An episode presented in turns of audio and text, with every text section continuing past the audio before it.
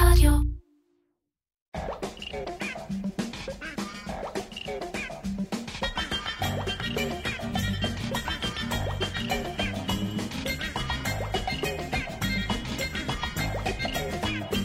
איר פודקאסט על פרסום, שיווק ובעיקר קריאייטיב, עם מירן פחמן.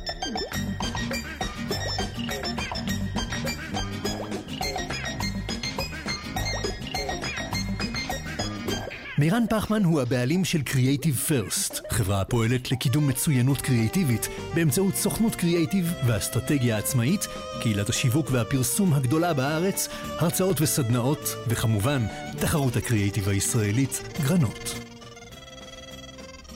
אהלן, דולב משה, אהלן, מירן פחמן. מה נשמע? אה, בסדר גמור. ששמך הוא דולב, ולא משה, כמו נכון. שאנשים בטח חושבים שדולב משה זה כאילו רבים כמו... אה, נוטים להתבלבל. כן, 90% מהמקרים קוראים לי משה, כן. צריך לתקן, אבל אה, בסוף הם מתרגלים, אז כן, קוראים לי דולב.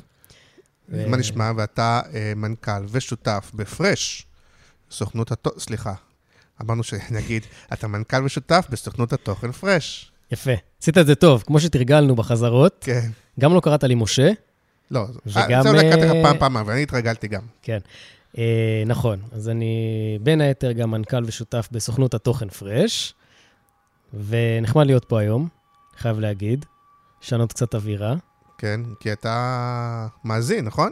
אני מאזין, מאזין אדוק אפילו. אתה כן. יודע שיצא לספוטיפיי את ה top אה, כן. פודקאסטים הזה לפני שבוע-שבועיים, ויצא שאתה מקום שני בפודקאסטים. אז יפה, יפה מאוד, לא? מחמיא. כן, הש- השאלה מתבקשת, אתה יודע. ממקום ראשון. כן. אני אשמור את זה במערכת. למה, זה משהו שהוא מתחרה לפודקאסט שלי? האמת ש... תגיד, אנחנו מפרגנים. האמת שלא, האמת שזה פודקאסט השקעות, כן, שאגב, הוא לדעתי הפופולרי ביותר בארץ. לעצלנים? לעצלנים? כן. אחלה בחור.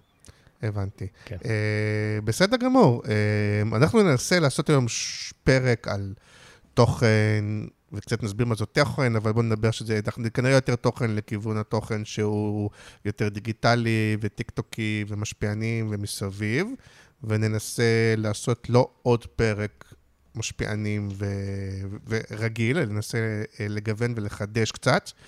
אה, למי שלא מכיר, כי, ואולי גם נדבר אחר כך, כאילו, כי אני לא יודע כמה כולם מכירים ואומרים, למה שאני אקשיב לדולב, ואתה גם, אתה בחור צעיר, נכון? יש לך 30? יש לי 32 אתמול. כן. אז כאילו, אה, למה שאני אקשיב לציירצ'יק הזה ש...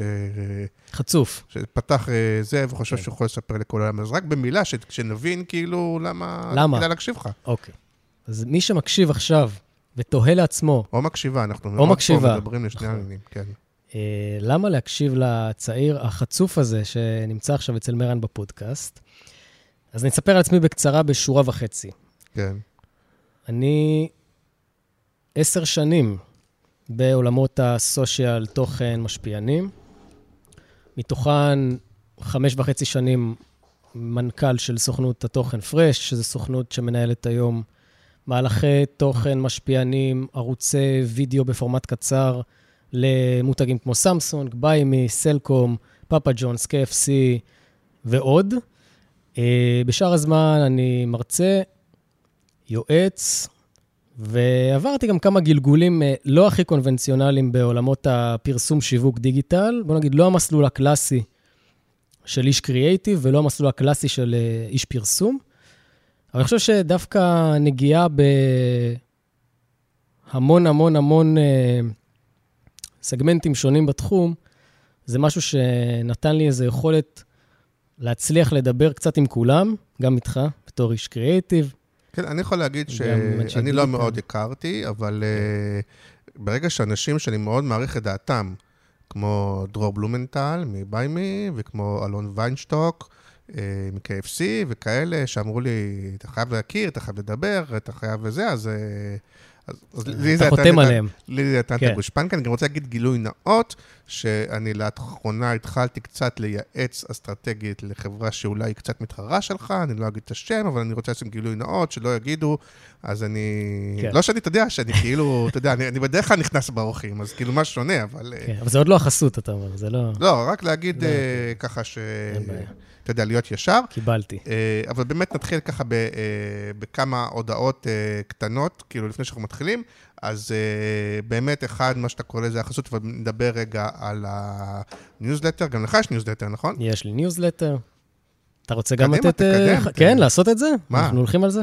כן, פה- אולי ב... אז יש לי ניוזלטר. נכניס אותך. נשלב כוחות, אבל תספר רגע שלך. ניוזלטר שיווק לצעירים, דווקא, קיים הרבה שנים. יש לו כמה מאות מנויים אה, בעולמות הפרסום שיווק. אה, יש לי גם קהילה בפייסבוק עם 2,000 חברים, ויש לי לינקדין יחסית פעיל. אה, מעלה שם להנאתי תוכן, בעיקר חדשנות, מגמות, טרנדים, כל מיני דברים שחיים באזורים האלה. אז מי שרוצה מוזמן להצטרף לניוזלטר שלי, האשטג תוכן לא ממומן. כן. לא, אבל דווקא מעניין מהבחינה, אם אנחנו מחברים, אנחנו מחברים את זה לחסות שלנו, שזה Smoove, שהיא הפלטפורמה המתקדמת ביותר לניהול מערכות יחסים עם הלקוחות שלכם, שזה אומר גם ניוזלטר וגם דברים אחרים, SMS ים, וואטסאפים ואוטומציות וכל הדברים האלה, וגם הניוזלטר שלי מנוהל שם, אז כמי שמייצר תוכן, זה באמת ערוץ שאתה רואה בו... לגמרי. אה, אני חייב להגיד כמה? דברים, כאילו, כמה דברים, הנה, אעשה לכם ת'חסות מעניינת, שימו לב. כמה דברים על ניוזלטרים.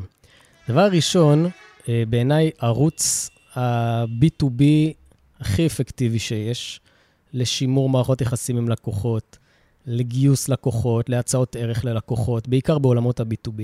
גם בעולמות ה-B2C מאוד אפקטיבי, והנה עובדה מפתיעה, אפילו לקהלים צעירים, מה שנקרא Buzzword אה, Gen Z, כן. ניוזלטר, כלי אפקטיבי מאוד. וואלה, כן. קוראים? ורוב המאזינים תמונות, בטח... יש אה, ניוזלטר רק עם תמונות אולי. תמונות, ניוזלטר- תמונות אה, וגיפים כן, ו emojis. בלי בלי מילים. ניוזלטרים מאוד ויזואליים, כן. אבל אפקטיביים. אז הנה לכם, אה, גם אם אתם פונים לצעירים, יש לכם את המילה שלי, שניוזלטר זה כלי אפקטיבי, ואם אתם עוסקים בעולמות ה-B2B, אז על אחת כמה וכמה.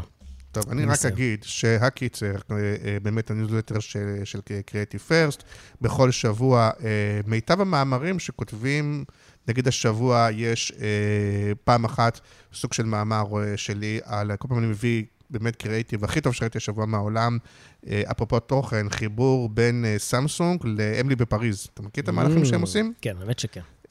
אז דוגמאות ומאוד מעניין, ואיריס זרזבסקי ש- שכותבת מאמר על איזה סוג של מנהל שיווק אתם, וארז רובינשטיין כל שבוע כותב על AI, ותומר צוקר שהשבוע כתב על טיימינג בשיווק, ונעמי כרמי עם חדשות הדיגיטל וכל מה שצריך לדעת לשנה החדשה, אה, ועוד ועוד, תירשמו בתיאור הפרק.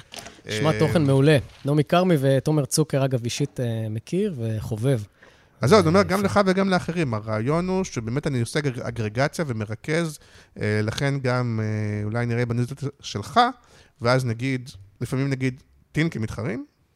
כי למשל, לא לא. אבל אין פה איזה, למשל, לפעמים טינק גם יש להם איזה בלוג, או- אז אה, יש מאמר מטינק, אני לוקח אה, ו- אה, ושם, כלומר, כל מיני שיתופי פעולה.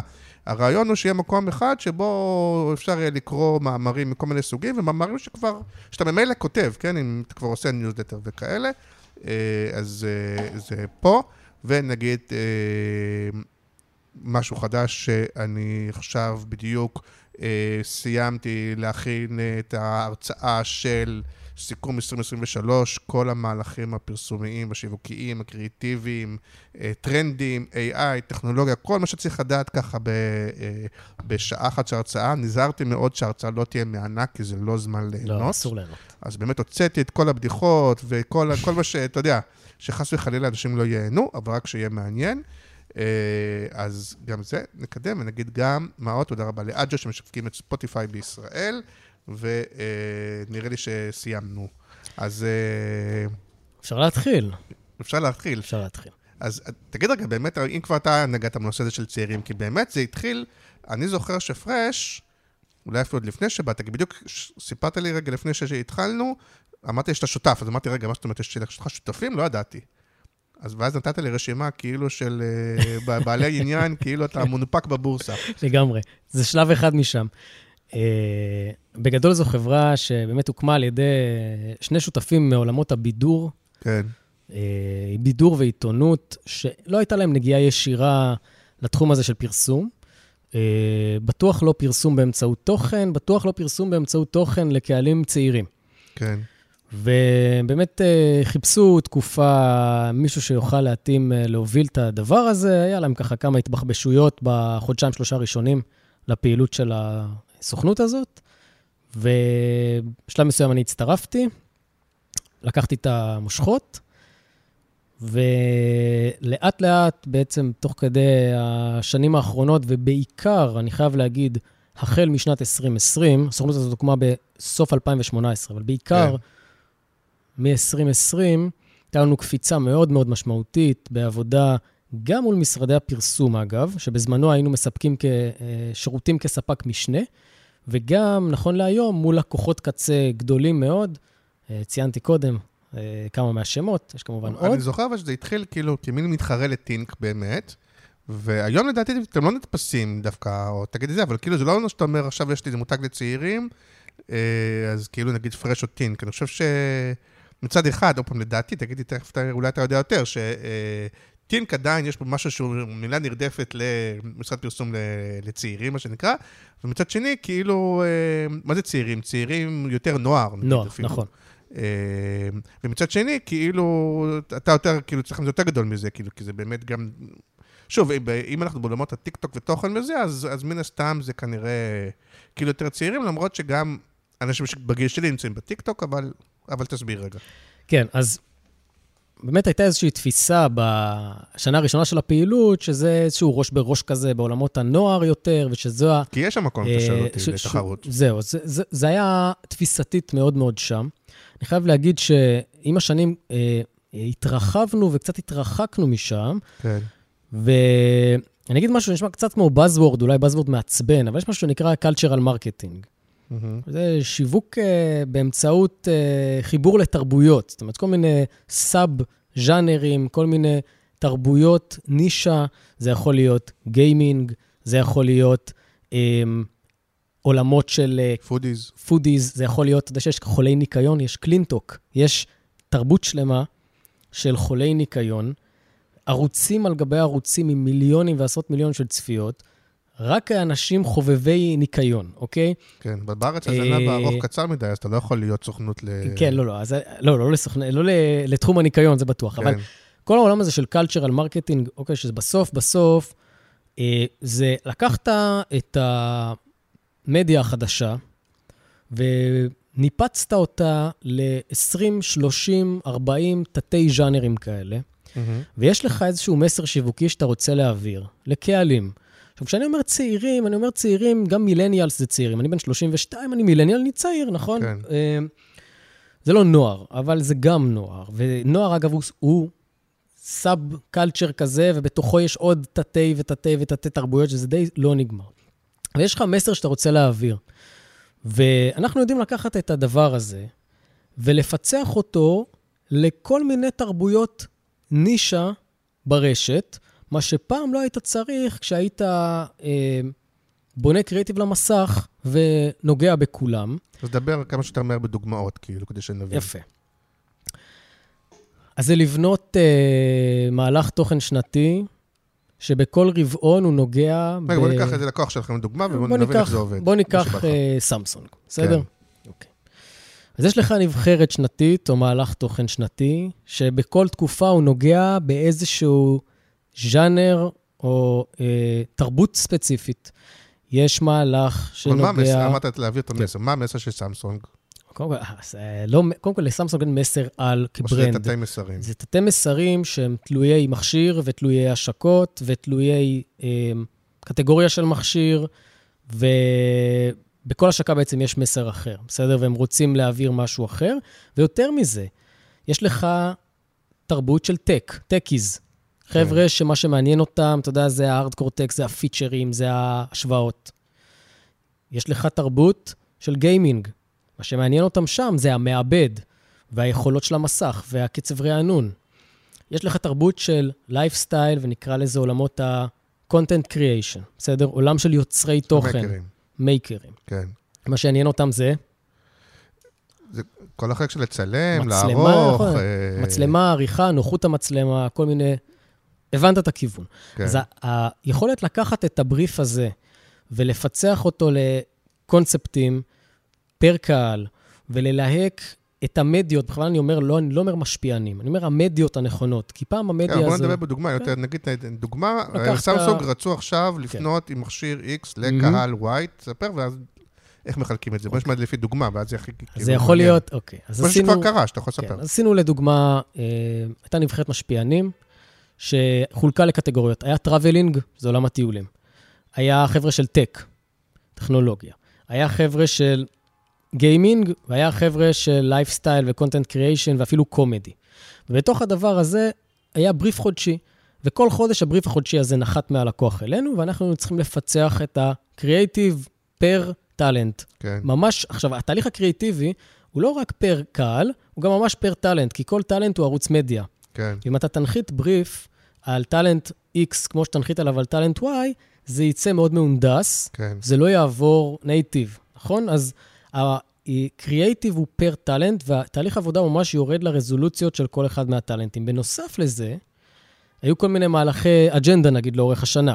אז היה להם מאוד חשוב לדבר על... רגע, אה, רוצים לשמוע את ההמשך של הדוגמה. נגיד, כן. מה, המכשיר האחרון שלהם זה ה-22, 21, איך קוראים לו? היה S23, 23 כבר. כן. נגיד, אז S23 כזה, כן.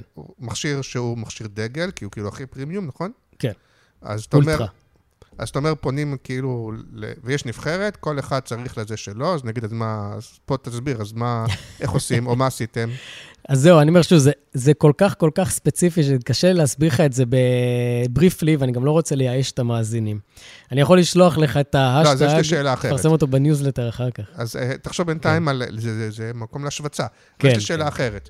אה, כי הרבה פעמים, נראה לי, יש התלבטות, שאתה אומר, האם אני אעשה, כשאתה אומר נבחרת, ועוד סמסונג הם יחסית אלה שיש להם נבחרות יותר גדולות ויותר, אבל כמה יש להם? עשרה אנשים בנבחרת? כן. לא, זה מאוד פחות? תלוי ב... לא, הרבה יותר, יותר? הרבה יותר. בנבחרת שיענו... אה, כן, להגיד לך מה השאלה שלי, כי הרבה פעמים אתה מתלבט, האם אני אעשה, נגיד, אוקיי, זה מכשיר או סמסונג, הוא שווה מייקרים, ובואו נשתלט על המייקרים, שאתה אומר, יהיה לי אחד אה, foodie, אחד maker, אחד זה, אחד זה, ואז אתה כאילו מפזר את זה, אבל זה די קטן, כי כאילו, יש לך אחד או שניים בכל קטגוריה, זה לא מספיק עושה את האימפקט. אז אל תשכח, שוב, שברנדים שאנחנו עובדים איתם, כמו סמסונג, כמו סלקום, BUYME, חבר'ה כאלה, יש להם פעילויות מעל הקו, ויש להם קמפיינים גלובליים, לפעמים שהם, אתה יודע, מגיעים אל הקהל הישראלי ב mass market, בשילוט, טלוויזיה, דברים כאלה, וב paid media ו performance וכולי. אבל יש להם את הצורך להגיע לקהלי נישה האלה שדיברנו עליהם, כן. ואנחנו מפצחים את הדבר הזה. אנחנו גם לא מתיימרים, אגב, לעשות טלוויזיה, אנחנו לא מתיימרים גם לעשות אה, דבר המפרסם, אתה יודע, אה, שהוא הגג של אותו מותג. אנחנו בדרך כלל לא מטפלים בצד הזה של המותגים. לא, זה הבנתי, סלקום, אבל נגיד אתה רוצה לפנות. לגיימרים, אבל אתה אומר, יש לי בנבחרת גיימר אחד או שניים. כי בדרך כלל, לא פעם, זו נבחרת שהיא מחולקת ל... אז זה היה יותר, זה יש לך אה, אחד, שניים בכל כן. ורטיקל, מאשר שאתה אומר, אני עכשיו המכשיר לגיימרים, ואני עושה נבחרת של עשרה או חמש עשרה גיימרים. זאת השאלה השאלה אז שלי. אני אגיד לך מה. קודם כל, התייחסות, בוא נגיד שנניח ויש להם שלושה, ארבעה, חמישה גיימרים, בסדר? בנבחרת, כן. אוקיי? טוב, זה כבר משמעותי. מעבר לזה שזה משמעותי, הדרך להגיע לקהלים כאלה היום, וזה מה שהרבה פעמים מפרסמים לא כל כך מבינים, היא דרך ערוצים שהם ערוצי תוכן, או ערוצים של קריאייטורים, שהם לאו דווקא ערוץ של ה brand והם לאו דווקא ערוצים מסורתיים. יכול מאוד להיות שגיימר, יוטיובר מסוים, שיש לו עכשיו חצי מיליון מנויים, מנויים רלוונטיים, אתה כן. מסכים איתי, אני מניח, הם קהל המטרה, יהיה הרבה יותר אפקטיבי להעביר את אותו מסר לתת נישה הזאת של גיימרים בנכס של אותו talent, שאני לא מסתכל עליו, כשאני מדבר על משפיען, זה ערוץ מדיה מבחינתי. כן. זה לא, אני לא מסתכל עליו, אה, זה משפיען, זה מפורסם, זה לא מעניין אותי. זה מעניין אותי שהוא ערוץ מדיה. יש לו אה, קהל מאוד מדויק ורלוונטי לנישה מסוימת שאני חי בתוכה. techies, גיימינג, foodies, whatever. ובסוף שלושה גיימרים כאלה, או ארבעה גיימרים כאלה עם 200 אלף, 300 אלף, חצי מיליון מנויים רלוונטיים, יהיה יותר אפקטיבי מאשר לנסות לנכס את המסר ולשים אותו במסך ולהגיד, זה סמארטפון הגיימרים של אה, ישראל. בסדר? סתם אני אומר. כן. זה פחות, זה פחות אפקטיבי, כי זה לא מגיע לקהל במקום שבו הוא צורך את התוכן, והוא גם צורך את התוכן בצורה של pull, כשהוא נכנס לצרוך ולוג או livestream כן, של איזשהו גיימר. לא היה, אתה כאילו לא. עונה לי, אה, כאילו אנחנו דנים אוקיי. האם לעשות את זה בתוכן אנחנו דיגיטל מול. טלוויזיה. אנחנו נמצא את הפתרון בסוף. לא, אולי רגע נחטא את אוקיי. השאלה. כן. כי השאלה היא לא אה, תוכן דיגיטל מול אה, טלוויזיה, או... Mhm. השאלה היא דווקא היא הרבה יותר זה, כי אם אתה אומר, אני כבר עושה תוכן דיגיטל, והיום הרבה עושים כבר, לא צריך לשכנע, וסמסונג עוד נגיד לקוח נראה לי יחסית גדול עם הרבה כסף, לרוב יש פחות. עכשיו, אתה אומר, וזה כן משהו שהוא אפילו דינוזאור כמוני כבר יודע, שלהבדיל מהעולם הישן, שבו אמרת, המותג שווה X, יש לו אחד. מוחלט. אתה אומר, אתה אומר, פה, נגיד, סמסונג יכולה לבוא ולהגיד, אני מתאים את המשל שלי לוורטיקלים. לגיימרים אני אגיד, יש לו את הפינג הכי מהיר, זה נקרא, זה, ה- כן. זה הכי מהיר, מהמם. לזה אני אגיד את המצלמה הכי טובה, לזה אני, אני אחלק את זה לוורטיקלים, כאילו, ומה שאתה קורא לזה culture content, culture marketing. Cultural. מה? cultural marketing, cultural, מהמילה culture, לא? אמת. אה, ואז, אה, סבבה, אבל אז מה שאני ניסיתי להבין, זה שכשאתה מחלק את זה להרבה ורטיקלים, אתה באמת, אה, כאילו יש לך הרבה פחות כסף לכל אחד, יש לך הרבה פחות אימפקט לכל אחד, מאשר להחליט שאתה הולך על אה, ורטיקל אחד משמעותי. טוב, זאת שאלה אה, פילוסופית לא, שיווקית מתי- רחבה. מתי מחליטים לה- להגיד, אנחנו נעשה, בוא נשתלט על עולם הגיימינג, ומתי אני אומר, אני אעשה שני אה, משפיענים פה, שני משפיענים פה, שני משפיענים פה.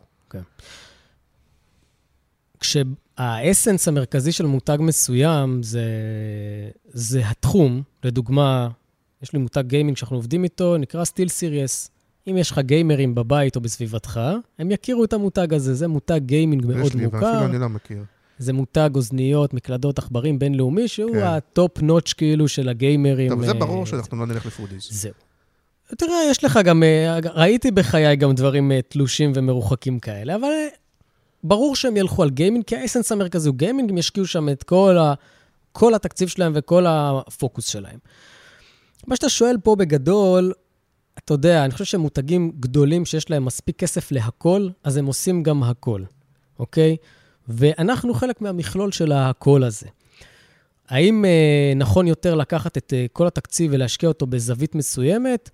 למותג שיש לו מספיק תקציב, לא. כי הוא יכול להרשות לעצמו הכל, גם בעולם של היום, והוא יכול להיות בכל מקום ולהגיע לכל הקהלים, בלי שהוא צריך לברור ולחשוב מה אני אומר אה, מלמעלה. עכשיו, זה לא שזה לא עקבי, אגב, כן? זה לא שהמסר הוא לא עקבי או שהמסר הוא לא אחיד. אין זיגזוגים שמותג אומר במקום אחד, אני מוצר וולנס, ובמקום אחר הוא אומר, אני העוף הכי מושחת, בסדר? אם אני KFC. אין כזה דבר. הוא תמיד אומר משהו אחד מלמעלה, ויש לו איזה DNA, ויש לו איזה שפה, ואם המותג הוא מותג בועט וחצוף ב-DNA שלו, אם אני אקח KFC כזה, אז הוא תמיד יהיה בועט וחצוף, והמהות הזאת היא תעבור בכל התכנים. אבל אם הוא רוצה פעם אחת לומר לספורטאים, תקשיבו, בוא תעשה את הצ'יט מיל שלך עם KFC, כי יש בזה גם הרבה חלבון, אבל עדיין תעשה את זה ב... אתה יודע, ב-KFC style. פעם הוא בא לגיימרים ואומר, מה שבא הכי טוב ליד הטורניר פורטנייט שלך זה, זה bucket, ופעם אחת הוא בא ואומר לבנות אה, אה, אינסטגרמיות קלאסיות, אה, תקשיבי, כאילו, fuck it. תאכלי את העוף. הזה עם הידיים. בסוף אנחנו מרגישים, המותג מדבר את, אותה שפה. הוא לא פתאום פה הוא סאחי, ופה הוא, הוא רגיש, ופה הוא אגרסיבי, ופה הוא מגניב ובועט. הוא תמיד מגניב ובועט, אבל הוא חי בהמון המון מקומות במקביל. אם זה פוגש את הקהל, אם זה גורם לקהל בסוף אז תש- להתעניין אז להגיע, תשנה את דעתי, זה שם. ואולי, ותגיד לי אתה, כן. אם הרבה פעמים ה- מקבלי ההחלטות, אה, נגיד סמנכ"לי השיווק, כל המנכ"לים וזה, הם יותר בגיל שלי, כלומר, הם יותר דור ה-X נגיד, ואז, אז תשנה את דעתי בפרדיגמה, בשבירת הקונבנציה, מה אנחנו אומרים כן. עכשיו, אז ה- קונספציה. הקונספציה. קונספציה, אנחנו מימי הקונספציה. אה, שגם בעולם הישן, להחדיר מסר אחד, מאוד מאוד קשה, היה צריך כאילו, גם כשיש לך טלוויזיה, חוצות, עיתונים, ויש לך מסר אחד, רפיטיציה אתה כזה. צריך הרבה כסף, הרבה מדיה, הרבה זה, כדי שבסוף משהו ו- אה, יחדור. אז איך אתה עושה את זה כש, כשאתה אומר, אני מחלק את זה יחסית להרבה קהלים, עם מסר, אה, זה, זה, בדרך כלל זה גם לא פרסומת, הם צורכים את זה תוך כדי תוכן. תוכן, נכון. איך זה קורה? בס- בסוף זה נדבק, אתה יודע מה אני מתכוון? כן. לכן גם אולי גם, לרוב המותגים אתה לא מרגיש שזה נדבק, זה מרגיש קצת טקטי, כאילו... זאת שאלה אתה לא מעולה. מכיר באמת מותגים שנבנים, או נבנו לגמרי מ... תשים את דואלינגו בצד, בסדר? אה, בוא... ג'ים שרק, מי שמכיר. Gymshark. בארץ? תחקור, לא, לא בארץ. כן, תחקור על Gymshark. זה כן. מותג, זה ברנד שהוא בא מלמטה. אוקיי. Liquid Death. כן, אבל Liquid Death דווקא אני מכיר דווקא מעולמות ה... בא מלמטה. אני כותב על זה דווקא יחסית הרבה, כי כן. הם עושים קמפיינים מדהימים, דווקא מדהים. סרטים נכון. וכאילו זה. אבל אה, לא, אבל, מלמטה. אבל כשאתה כן. נתקל ב, במישהו כמוני, שהרבה פעמים Mhm. הוא מקבל החלטה, והוא אומר, רגע, אבל אני אעשה פה יוטיוב שם איזה, אני אעשה פה קצת משפיע... זה בסוף, אתה מבין? כן. בסוף זה יוצר אימפקט. אז קודם כל זו שאלה מצוינת, ואני נגד דברים טקטיים. קודם כן. כל, אני נגד דברים טקטיים. אני לא אה, חושב שבקמפיין טקטי נקודתי מסר מחלחל, עובר ותפיסה על מותג נבנית בגלל איזשהו פיק משפיענים נקודתי. בסדר? אני לא חושב. כן. וגם לא פיק אה, במהלך תוכן. אתה יודע, יש לך היום המון קהילות וקבוצות מקהילות פייסבוק, דרך אה, קהילות אה, אינסטגרם או ערוצי, אתה יודע, כל מיני ישראל בידור, בסדר? וכל מיני פינס digital וכל מיני whatever. יש לך אינסוף נכסי תוכן שאתה יכול לעשות בהם מהלך שהוא דמוי מהלך משפיענים, זה לא מהלך משפיענים, זה חי אצלם בנכס. אז לא בדבר כזה נקודתי ולא בפיק משפיענים נקודתי, אה, אה, תיבנה תפיסת מותג. אבל כל מודל הנבחרות, נגיד, שהוא כן. לא מודל חדש, הוא מודל קיים כבר כמה שנים טובות, אנחנו לא היחידים שעושים אותו, יש מספיק חברות שכבר עושות את זה היום. אה, זה בעצם בא ומדבר על פריקוונסי. אתה לוקח את אותם אנשים, נוגע באותם קהלים, אתה יודע מה הריץ' שלך מראש. אתה יודע שיש לך ריץ' של, לא יודע, עשרה מיליון איש, בסדר? אני מגזים. והריץ' הזה, מה, יותר מק- משפיע? אה, כאילו לא, אני סוכם- נגיד, אם אני סוכם את. כל המשפיענים... כן, אתה סוכם נגיד את ה... נני- נניח ואתה תנטרל, שוב, אני לא רוצה להכניס אותך למונחים אה, כבדים, אבל אם לא, אבל דבר תנטרל, איתי בשפה של... אה, זה. תנטרל את העוקבים ותבדוק יוניקית, כן? אתה תעשה הצלבה ותראה ביוניקית כמה overall reach יש לך, בסדר? יש לך, נגיד, סתם אני אומר, עשרה מיליון אנשים שאתה מגיע אליהם, בסדר? או שני מיליון או מיליון אבל איש. כל המדינה זה תשעה וחצי, כולל ערבים, כולל ילדים, כולל... אה, אה, אה, בשביל הדוגמה אתה אומר? כן, בשביל הדוגמה. אבל בשביל הדוגמה אפשר גם לדבר במיליון, לא חייבים בעשרה מיליון. לא. אם תבואו אליו לפודקאסט פעם, כן. תשימו לב שהדוגמאות שלכם צריכות לדייק במספרים. לא, אבל כאילו קרוב, אבל לא, אבל. זה- לא, אוקיי, אוקיי. בואו נ... יש לנו ריץ'. יש לנו כאילו כאלה... אה, אתה- אתה סופר... לא, אבל אתה לא יכול להגיע, ביוניקית לא, אתה לא לא. מגיע לעשרה מיליון. בישראל אתה לא תגיע בחיים כן. לעשרה מיליון יוניקים, בסדר? אז בואו ניתן דוגמה ריאלית. בוא נגיד מיליון. מיליון יוניקים. בסדר, כן. לקחתי את כל העוקבים כן. של עמודי התוכן, הנכסים, הקהילות, המשפיענים, כל הכלים האלה, אוקיי? בנישות שונות. כן. אני גיימינג ופודיז וכולי, ויוניקית יצא לי מיליון ריץ'. וזה, סליחה שאני שואל, זה- בטכנולוגית שממש יודעים זה, או זה. ש- או כן, כן. שמהבטן? כאילו, לא, לא, לא, אה, מה פתאום? היי בערך, היי בערך. או שעושים את? זה היום ממש יש עם ה... מערכות, כן, מספר מערכות. אגב, כן. אנחנו עד ממש לא מזמן היינו מנויים לשתיים, שלוש מערכות במקביל, כדי בעצם לייצר את הפאזל המושלם הזה, כי לכל מערכת חסר איזה המערכות משהו. לא שייכות לחברות המשפיענים, רובן? הן נותנות את זה כ service אה, ב subscription לכולם. אבל זה מישהו אחר מפתח. זה מישהו אחר מפתח, יכול להיות שהוא ישראלי, יכול להיות שהוא לא ישראלי, כן, אבל אנחנו אוקיי. היינו ב subscription על מספר מערכות, אנחנו עדיין ב subscription על, על כמה מערכות, ויש לך יכולת להצליב ולראות unique followers, כן. דרך זה שאתה בונה רשימה, לדוגמה, של עשרה משפיענים, אתה תראה שה-unique followers בעצם מיליון איש סך הכל, למרות שה-followers של הרשימה כולה, נגיד חמישה מיליון, בסדר? אז יש לי את המיליון יוניקים. כן. לא עשרה מיליון חלילה, יש כן. לי רק מיליון. ואני מדבר איתם לאורך שנה שלמה, וזה הפריקוונסי המדובר שדיברת עליו, שצריך להחדיר מסר באמצעות תדירות, נכון? ואני מייצר איתם frequency ומערכת יחסים, מה שמאוד אוהבים לומר, מערכת יחסים. אבל יש משהו שאומר... שנה אה, שלמה. אה, מינימום כדי אה, להשפיע, צריך אה, ככה וככה סטוריז או reels תראה, ביום, בסוף- או כאילו... כן. יש, אה, יש מחקרים, שוב, אני לא מתיימר להיות איזה חוקר אה, על, אבל יש מחקרים שמדברים על frequency אפקטיבי, נכון? אני חושב שזה היה אה, חמש פעמים, אתה יודע מה? ש- ש- אתה? מה, בעולם הישן? כן, כמה- כן, כמה- בעולם הישן, בעולם כמה הישן. פעמים בן אדם צריך כן, לראות כן, בטלוויזיה? כן. אה, חמש? יכול להיות, משהו כזה. אני חושב שיש אה, כאילו פחות משלוש, זה כאילו אוקיי. אין מה לעשות, וכאילו... אה, אבל אוקיי, אבל שם זה נגיד קהל אתה מתייחס לזה אותו דבר? זה שוב, ברור. האם זה שראיתי פרסום בטלוויזיה שווה זה שראיתי סטורי... מה... ב- מה... אה, לא, לא, אני לא יודע, תגיד אתה. כן, בוודאי. זה שווה?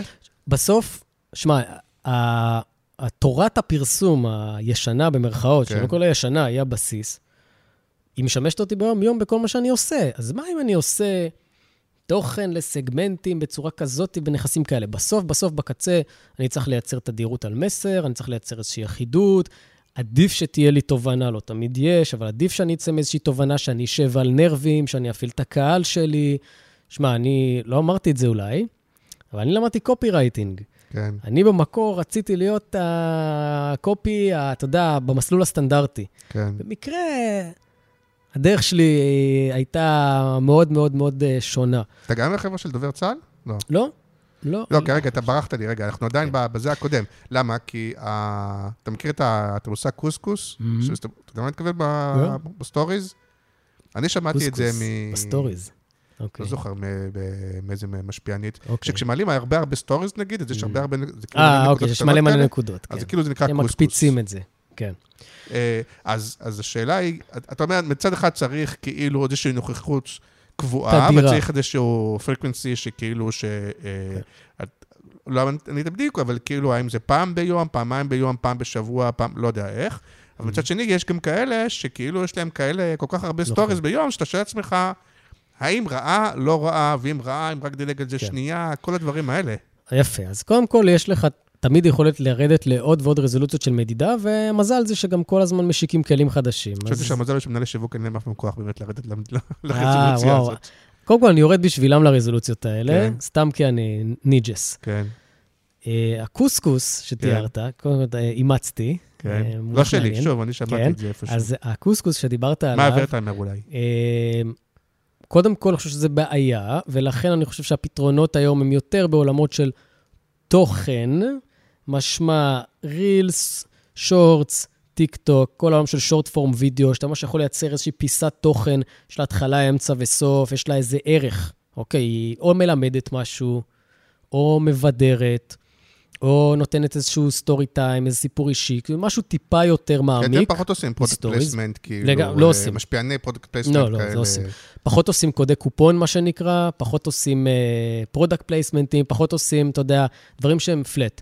הבריפים אצלנו בסוף עוברים תהליך של בריף, כמו במשרד פרסום קלאסי, רק שהוא מותאם למדיומים אחרים, וכל קריאייטיב, כמו שאמרתי, הוא מנופץ לעשרות פיסות תוכן שונות, אבל הבסיס הוא אותו בסיס. תדירות אותה תדירות, והקוסקוס שדיברת עליו, הוא, אפשר להשוות אותו לבן אדם שיושב בסלון, בטלפון, ובינתיים בטלוויזיה רצה פרסומת, והוא מתעלם מהפרסומת. זה ברור. קצת זה. זה קצת זה, ואתה אומר כאילו, כאילו בחצי גאווה אנחנו לא עושים כל קופון, כן.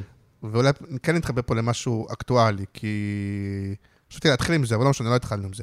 אה, ולא נדבר, כי אני ראיתי שאתה גם דיברת על הסברה ועל זה, אבל אני קצת, האמת היא שכבר אין לי כוח על הנושאים האלה. אבל כן, לדעתי אקטואלי, יותר מתמיד, זה הנושא הזה של, ה- לא יודע, קוראים לזה, המיתון, המצב הכלכלי, כל הדברים האלה, שכבר נמשך, לא יודע כמה, שנתיים, שלוש, כי מהקורונה, ואחרי הקורונה, וכל הזמן מרגיש, אבל עוד יותר מתמיד, מרגיש לי שהלקוחות גם עכשיו, במיוחד, במיוחד, במיוחד, רוצים, ואפילו אני ואתה, כעסק עצמאי, לגמרי. רוצים, רגע, תביא לי הכנסות. פרפורמנס. תשיג לי הכנסות.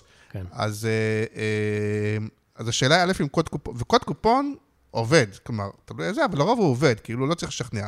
אז אחד, איך אתה מתמודד עם זה שכאילו היום רוב הלקוחות, הם, תמכור לי מכשירים, תמכור לי KFC, תמכור לי זה, אני, תביא לי מכירות. ושתיים, למה בעצם מה רע בקוד קופון? אוקיי. קודם זה כל, כמו השאלת ראש הממשלה, אתה יודע שיש לי שתי שאלות, כאילו, כן, כן. אני אתעלם משתיהן באלגנטיות. כן. אני הייתי סטודנט ב copywriting. הקוסקוס, כן. כן. לא, אז זה ככה. קודם כל, אני אתחבר רגע למה שאמרת קודם. נכון, דיברת על פיקים כאלה טקטיים. עלייה עם משפיענים בצורה מאוד מאוד טקטית, מה האימפקט בכלל וכולי. אז פעילויות טקטיות, נגיד, נקודתיות, הן מצוינות למה שנקרא direct response. אני רוצה עכשיו המרות באתר, אני רוצה עכשיו לידים, אני יכול לעשות פיק משפיענים או פיק באיזה קהילה או קבוצה או איזה עמוד תוכן, ואני אשיג את המטרה הנקודתית שלי. אני פעם עשיתי קמפיין לידים למנור המבטחים, אין, נשמע שאין אפור מזה, נכון? רגע, אני מעודד אותך בזה. להביא דוגמאות, כן. יפה. זה גם יהיה טוב לך. כן. וזה היה קמפיין לידים עם משפיענים, וב direct response, ב- למטרה הנקודתית שלשמה הוא נוצר, הוא הניב המון לידים, כנ"ל לגבי קמפייני direct response של הורדת אפליקציה. אבל, אה, שאתה הולך לספר מה עשית במנורה, איך עושים קמפיין משפיענים שמביא אתה לידים כל למנורה. כך רוצה לשמוע אה, דוגמאות? קייסים שלמים? לא, רק ב... אני חושב שגם מי שמאזין. אני, חושב, אומר לעצמו, אוקיי, מעבר לדיבורים התיאורטיים, תס- תספר לי איך הוא עשה, אני אגיד, אה, בואנה, בן אדם גאון. אוקיי. אני כמו שאני מודד אותך, ל- אני מודד את כל לא, האורחים שלי, תביאו דוגמאות, זה כאילו. זה גם סיפורים מעניינים, וזה. גם אתה אומר, אה, וואלה, אוקיי. אחלה רעיון. אז היה לנו קמפיין שמטרתו הייתה לידים, זה direct response, כן. תביא לי את ה... תביא את הכסף עכשיו, תביא את הלידים עכשיו. לא awareness ולא brand ולא ועוד שום בעולם דבר. הביטוח, זה כאילו נראה לי קשה. עולם הביטוח, היינו צריכים להביא לידים ל mini site שנקרא checkup דיגיטלי. מה זה כן. checkup דיגיטלי? אתה, אתה יודע מה זה הר הביטוח? כן, מי מכם שלא יודע, אפשר לבדוק את הסטטוס הביטוחי שלכם בכל רגע כן. נתון. יפה. רצו לידים שיגיעו מתוך אותו mini site של הר הביטוח, ובחרו באחד הכלים לעבוד איתנו בקמפיין משפיענים. על פניו, לא הכלי המתאים, נכון? מתאים לזה איזה קמפיין performance כזה שרץ בפייסבוק, או לאיזה תופס... לא, דווקא במקרה הזה, זה traffic, כן נשמע לי מתאים, כי כאילו, אז יפה.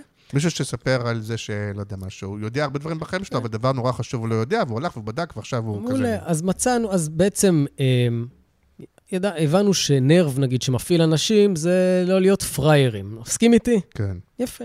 בסיסי, אבל נכון. כן. ועשינו איזשהו מהלך שמשפיענים שונים בכל מיני סדרי גודל, מכל מיני קהלים, בעיקר קהלים בוגרים יותר במקרה הזה, אגב, שוחחנו על גילאי הקהל, אבל בוגרים שאני מדבר על אה, מילניאלים ומעלה. כן. אמ, הציגו אותם משפיענים שהם אה, מצאו כסף ברחוב. בסדר? מהמם. אז אחד אה, מצא כסף בטיול עם הכלב, ואחד מצא כסף שהוא ישב על ספסל בפארק, ואחד עכשיו יש מצא טרנד כסף... כזה, נכון? עם המסעדות, עם הכסף על הרצפה. זה לא טרנד? ראיתי. יכול- בטיקטוק. לא, יכול להיות, לא ראיתי. לא? שלח לי אחר כך, זה והקוסקוס. מתכון לקוסקוס. לא. או שנדמה לי שראיתי איזה... אה, לא, לא משהו כזה עם כסף לרצפה, בוא נראה לך מה אפשר לקנות בעשרה שקלים, בעשרה ראיתי. שקל. אה, זה כבר עתיק יומין. שהוא אתה בא יודע, עד שזה ואומר... מגיע אה, אלינו, הדינוזאורים. זה לא חדש? אתה יודע מה זה אני לא מתכוון חדש, כן, אני יודע בטיקטוק? מתכוון, כן. כן. מה אתה יכול כסף להביא על? הרצפה. כן. זה, כאילו מוצאים כסף ברחוב, ואז הוא כן, אומר לו. הוא הולך לזרוק, אל תזרוק. אה, כן, אבל זה לא... לא חדש. לא חדש. טוב. אה, אז הוא מצאתי כסף בטיול עם הכלב, מצאתי כסף. כשישבתי על הפארק בספסל, מצאתי כסף וכולי. בסדר? כזה, כזה. זה היה ההוק, כאילו. בסדר? זה היה. ההוק, כאילו, שתפס את הקשב, ישב על איזה נרב נחמד, שכאילו, אוקיי, חצי מציצני וחצי כזה מעורר עניין. וישר אחר כך הם באו ואמרו, תקשיבו, מצאתי 5,600, זה היה מספרים גם של האינפלואנסר, מצאתי 5,600 שקל אבודים שהיו לי בכך וכך וכך, וגם גיליתי על הדרך שיש לי כפל בזה ובזה, ושהמעסיק הקודם שלי בכלל אה, הפריש את זה לקופה אחרת, ולה לה לה לה לה. ואז בסדרה של stories, שזה שימוש נכון במדיום, כי הרי story, כשמו כן הוא, המטרה שלו זה לספר איזשהו סיפור. והסיפור הזה הוא מקוטע להמון המון מקטעים שלאנשים קל לצרוך את הסיפור. מתחילתו, משמע אותו hook אה, גימיקי של מצאתי כסף ברחוב, ועד ה... אוקיי, עכשיו תסביר לי על מה אתה מדבר, ומה יוצא לי מזה, נכון? נכון? אני לא רואה שהרבה משתמשים בזה כ story, כמו שאתה אומר. אז, אז, אז, זה- זה לשם אנחנו, בסדר? אז לשם הלכנו, ואותם משפיענים באו והראו, step by step, על גבי ה stories שלהם, את כל השלבים, ופישטו את השלבים של אותו checkup דיגיטלי. אמרו, תקשיבו, זה ככה, הנה הדף שאני קיבלתי מהם, והנה כל הביטוחים שגיליתי, וכל הסכומים ש, שגיליתי, שמצאתי במירכאות את הכספים האבודים שלי, ותראו איזה פשוט זה. בשלב הראשון אתם נכנסים לפה, בשלב השני אתם לוחצים על זה, והשתמשנו במדיום ככה שיש כלים, יש כלי של סטיקרים בוואטסאפ. אז הוספנו סטיקר שמראה את הדף נחיתה, את ה flow של הדף נחיתה על כל אחד מה stories. ברגע שאני מראה לך שזה סופר קל לעשות את זה, וזה לא מעיק, אה, אני עכשיו נכנס לאיזה mini site, אני צריך לעשות שלבים, עזוב אותי, תשחרר אוקיי. אותי. פישטנו להם את התהליך, ובסוף היה call to action עם הלינק, שהוא היה לינק מדיד, יכולנו לומר כמה אנשים הגיעו מקורין גדעון, כמה אנשים המירו מ-whatever. הבנתי, אבל רגע, ו- זה... והדבר הזה, אוקיי, כן. הדבר הזה בסוף, שאני חושב שהוא לא גאוני, אגב, אני חושב שהוא מאוד בסיסי, אבל הוא יושב על עקרונות נכונים, שאומרים מה מפעיל אנשים, מה יגרום להם אה, לשחרר את החסמים, ומה בסוף יניע אותם לפעולה ויעזור להם לסיים את התהליך. זה בסוף המדיום שהניב להם את הכי הרבה לידים בקמפיין שלהם, יותר מפלטפורמות פרפורמנס. אני מבין, אז, אז פה ב- אנחנו מתחילים לעכשיו, אז נכון. אם יש כאלה שרוצים באמת, לאו דווקא פרפורמנס, אלא... טקטי. אה, הם, הם רוצים מכירות. מהמם. אז נגיד שהם באו אליכם, וזה כאילו, זה מין תחום לא מאוד אופייני למדיה הזאת, איך ידעו, איך אתה ידעת להגיד להם, תקשיבו, אני מניח שהיה איזשהו יעד. אמר, אוקיי, שמים ככה וככה כסף, אני שם את זה וככה וככה קוראים גינונים, מהמם. כמה לידים אני הולך לצפות. כן. ידעת, אתה יודע להעריך כאילו? כי... אני יכול להגיד לך מניסיון אצלי. מהמם. אני אומר באמת, נגיד בדברים שאני עושה שיתופי פעולה בה, אני הרבה פעמים אומר לאלה שזה, אני אומר, תקשיבו, הרבה פעמים, אני לא יודע, אני לא יודע, לה, לפעמים זה משהו שהוא מאוד מעניין את הקהילה, ש... ש ו, ו, ו, ולפעמים זה לא מעניין, ואני לא תמיד יודע להגיד מראש. היעדים שאנחנו נותנים הם תמיד יעדים אה, שאנחנו יכולים לבסס אותם על משהו. זאת אומרת, היעדים יהיו כנראה יעדי צפיות, יעדי engagement, הערכה של הקלקות לפי ממוצע של אותו talent או קבוצה או עמוד וכולי. אנחנו לא ניתן יעדי לידים אף כן. פעם בפעילויות מהסוג הזה. בכלל, אני מתקשה להאמין שמישהו שחי בעולמות התוכן, ובעיקר ברנדד קונטנט שהוא למותגים, אתה יודע, יותר awarenessים. בסוף אנחנו עובדים, אתה יודע, נזרקו פה שמות ביימי, וחבר'ה יוניליבר, ופאפה ג'ונס, וזה. חלקם הרבה יותר לוקחים את העולמות האלה למקומות awarenessים, אז אני אתקשה להאמין שיש איזשהו agency של תוכן שיודע לתת יעדי לידים, או יעדי? קונברז'ן. התחלנו מהקוד. קופון, כן. כי, כי אני חושב שגם לפני כן, גם בעולם so called הישן, אז היו עושים ניסיונות, כי נגיד סתם, יש מקומות שהרדיו היה מביא, נגיד בעולמות הביטוח, המון לידים, ויש מקומות שפתאום הוא לא הביא כלום. הביא העיתון, הביא, הת- לא, לא, אתה יודע, היה צריך לבדוק. אבל דווקא הקוד קופון, מה שנקרא, של המשפיענים, זה כן, אני מרגיש, שוב, לא בכל עולמות התוכן, אבל זה כן משהו ש... ולכן גם רצים, הרבה פעמים רצים לשם, כי יודעים שיש עולמות שאתה אומר, אוקיי, הקוד קופון הנכון, במשפיען הנכון, זה יביא לי מכירות. וגם הרבה פעמים המשפיען עצמו מתפרנס מזה, אז אה, אה, אתה מבין מה מתכוון? כן. הם- יש היום מודלים של, גם מודלים של אפיליאציה, אבל זה גם לא נכון נכון. באופן מובהק, כי בסוף... אבל למה אתה בורח מזה? אה, כאילו, אתה אתה אומר, אנחנו לא עושים כאלה. לא- אנחנו לא, לא עושים כאלה, כמו שזה פשוט לא מעניין אותנו. זה כמו שאנחנו גם לא מנהלים עמודים בפייסבוק ובאינסטגרם. כן. אנחנו פשוט לא עושים את זה, כי אבל אנחנו איך לא... אתה נותן מענה למנהלי שיווק שרוצים מעוניינים מכירות. עכשיו? כי זה באמת, כן. זה זה רוח התקופה. אני חייב להגיד ששוב, סוכנות תוכן, אוקיי, אנחנו לא סוכנות משפיענים אה, כן. בדיפולט, אנחנו סוכנות תוכן. כסוכנות תוכן, אני מודה ואומר, אנחנו בעיקר עושים מהלכי תוכן ש-90% מהמטרה שלהם awareness, היא ארוכת טווח, זה יכול להיות איזשהו פודקאסט וידאו ממותג, זה יכול להיות איזושהי סדרת רשת כמו כמו, ממותגת. תספר, תן, תן, תשוויץ. עשינו פוסט ל... ממותג, עשינו ל... אגב, אני מזגזג פה, זה נשמע נורא, כן. אבל לא, לא, אה, לא. ממנורה להראל, אבל אני אספר על הראל, כי הראל זה היה שנה ומנורה זה היה שנה שעברה. אז להראל כן. עשינו אה, פודקאסט וידאו בטיקטוק, כן, מצולם, שקוראים לו Travelers, והמטרה שלו הייתה להביא אה, לשולחן נושאים כמו ביטוח נסיעות לחו"ל לצעירים. צעירים, טסים טיול אחרי צבא, נכון? כן. לא, גם פספורט קארד עשו משהו דומה? פספורט קארד יש להם נבחרת, לא. לא, זה לא שלנו. כן. פספורט קארד יש נבחרת משפיענים מאוד אה, גדולה, מוכרת, מתוקצבת אה, נכון, היטב. כן. אנחנו עשינו מהלך להראל יותר צנוע, יותר נקודתי, כן. אה, שהוא מהלך תוכן. ישבו קריאייטורים ופודקסטרים מוכרים מהטיקטוק, שראיינו uh, קריאייטורים מטיקטוק, ואותם קריאייטורים דיברו, סיפרו על כל מיני חוויות הכי מטורפות, הכי קיצוניות שהיו להם בטיולים מחו"ל, בטיול אחרי צבא, ובמומנטים הרלוונטיים שבהם אתה יכול לבוא ולדבר ולספר על הפעלת ביטוח, על סיכונים, על איפה אתה צריך לשים לב למזוודות שלך, איפה אתה צריך לשים לב, אתה יודע, אמבולנס, ואיך אתה... כל הזוויות האלה, שם אתה מוצא את ההצדקה לדבר על ה brand ועל השירותים של ה brand ועל היתרונות. אתה מנסה לעשות את זה כמה שפחות אגרסיבי אה, וכמה שפחות משתלב. אז זה מהלך תוכן אחד, לדוגמה, רגע, והוא זה היה יותר בטיקטוק, אז מה זה. היה באורך של כמה? של... זה היה, דקה? הפרקים היו באזורי ה-30 שניות, 40 שניות, זה פרק. כל הסיפור זה עם פרק. ה... זה אה? פרק, זה פרק. 30-40 שניות זה פרק, ויותר מזה אני אספר לך, זה לא כמו שאני ואתה מקליטים עכשיו פודקאסט, ואחר כך אתה תחתוך ממנו מלא מלא קטעי וידאו ותעלה.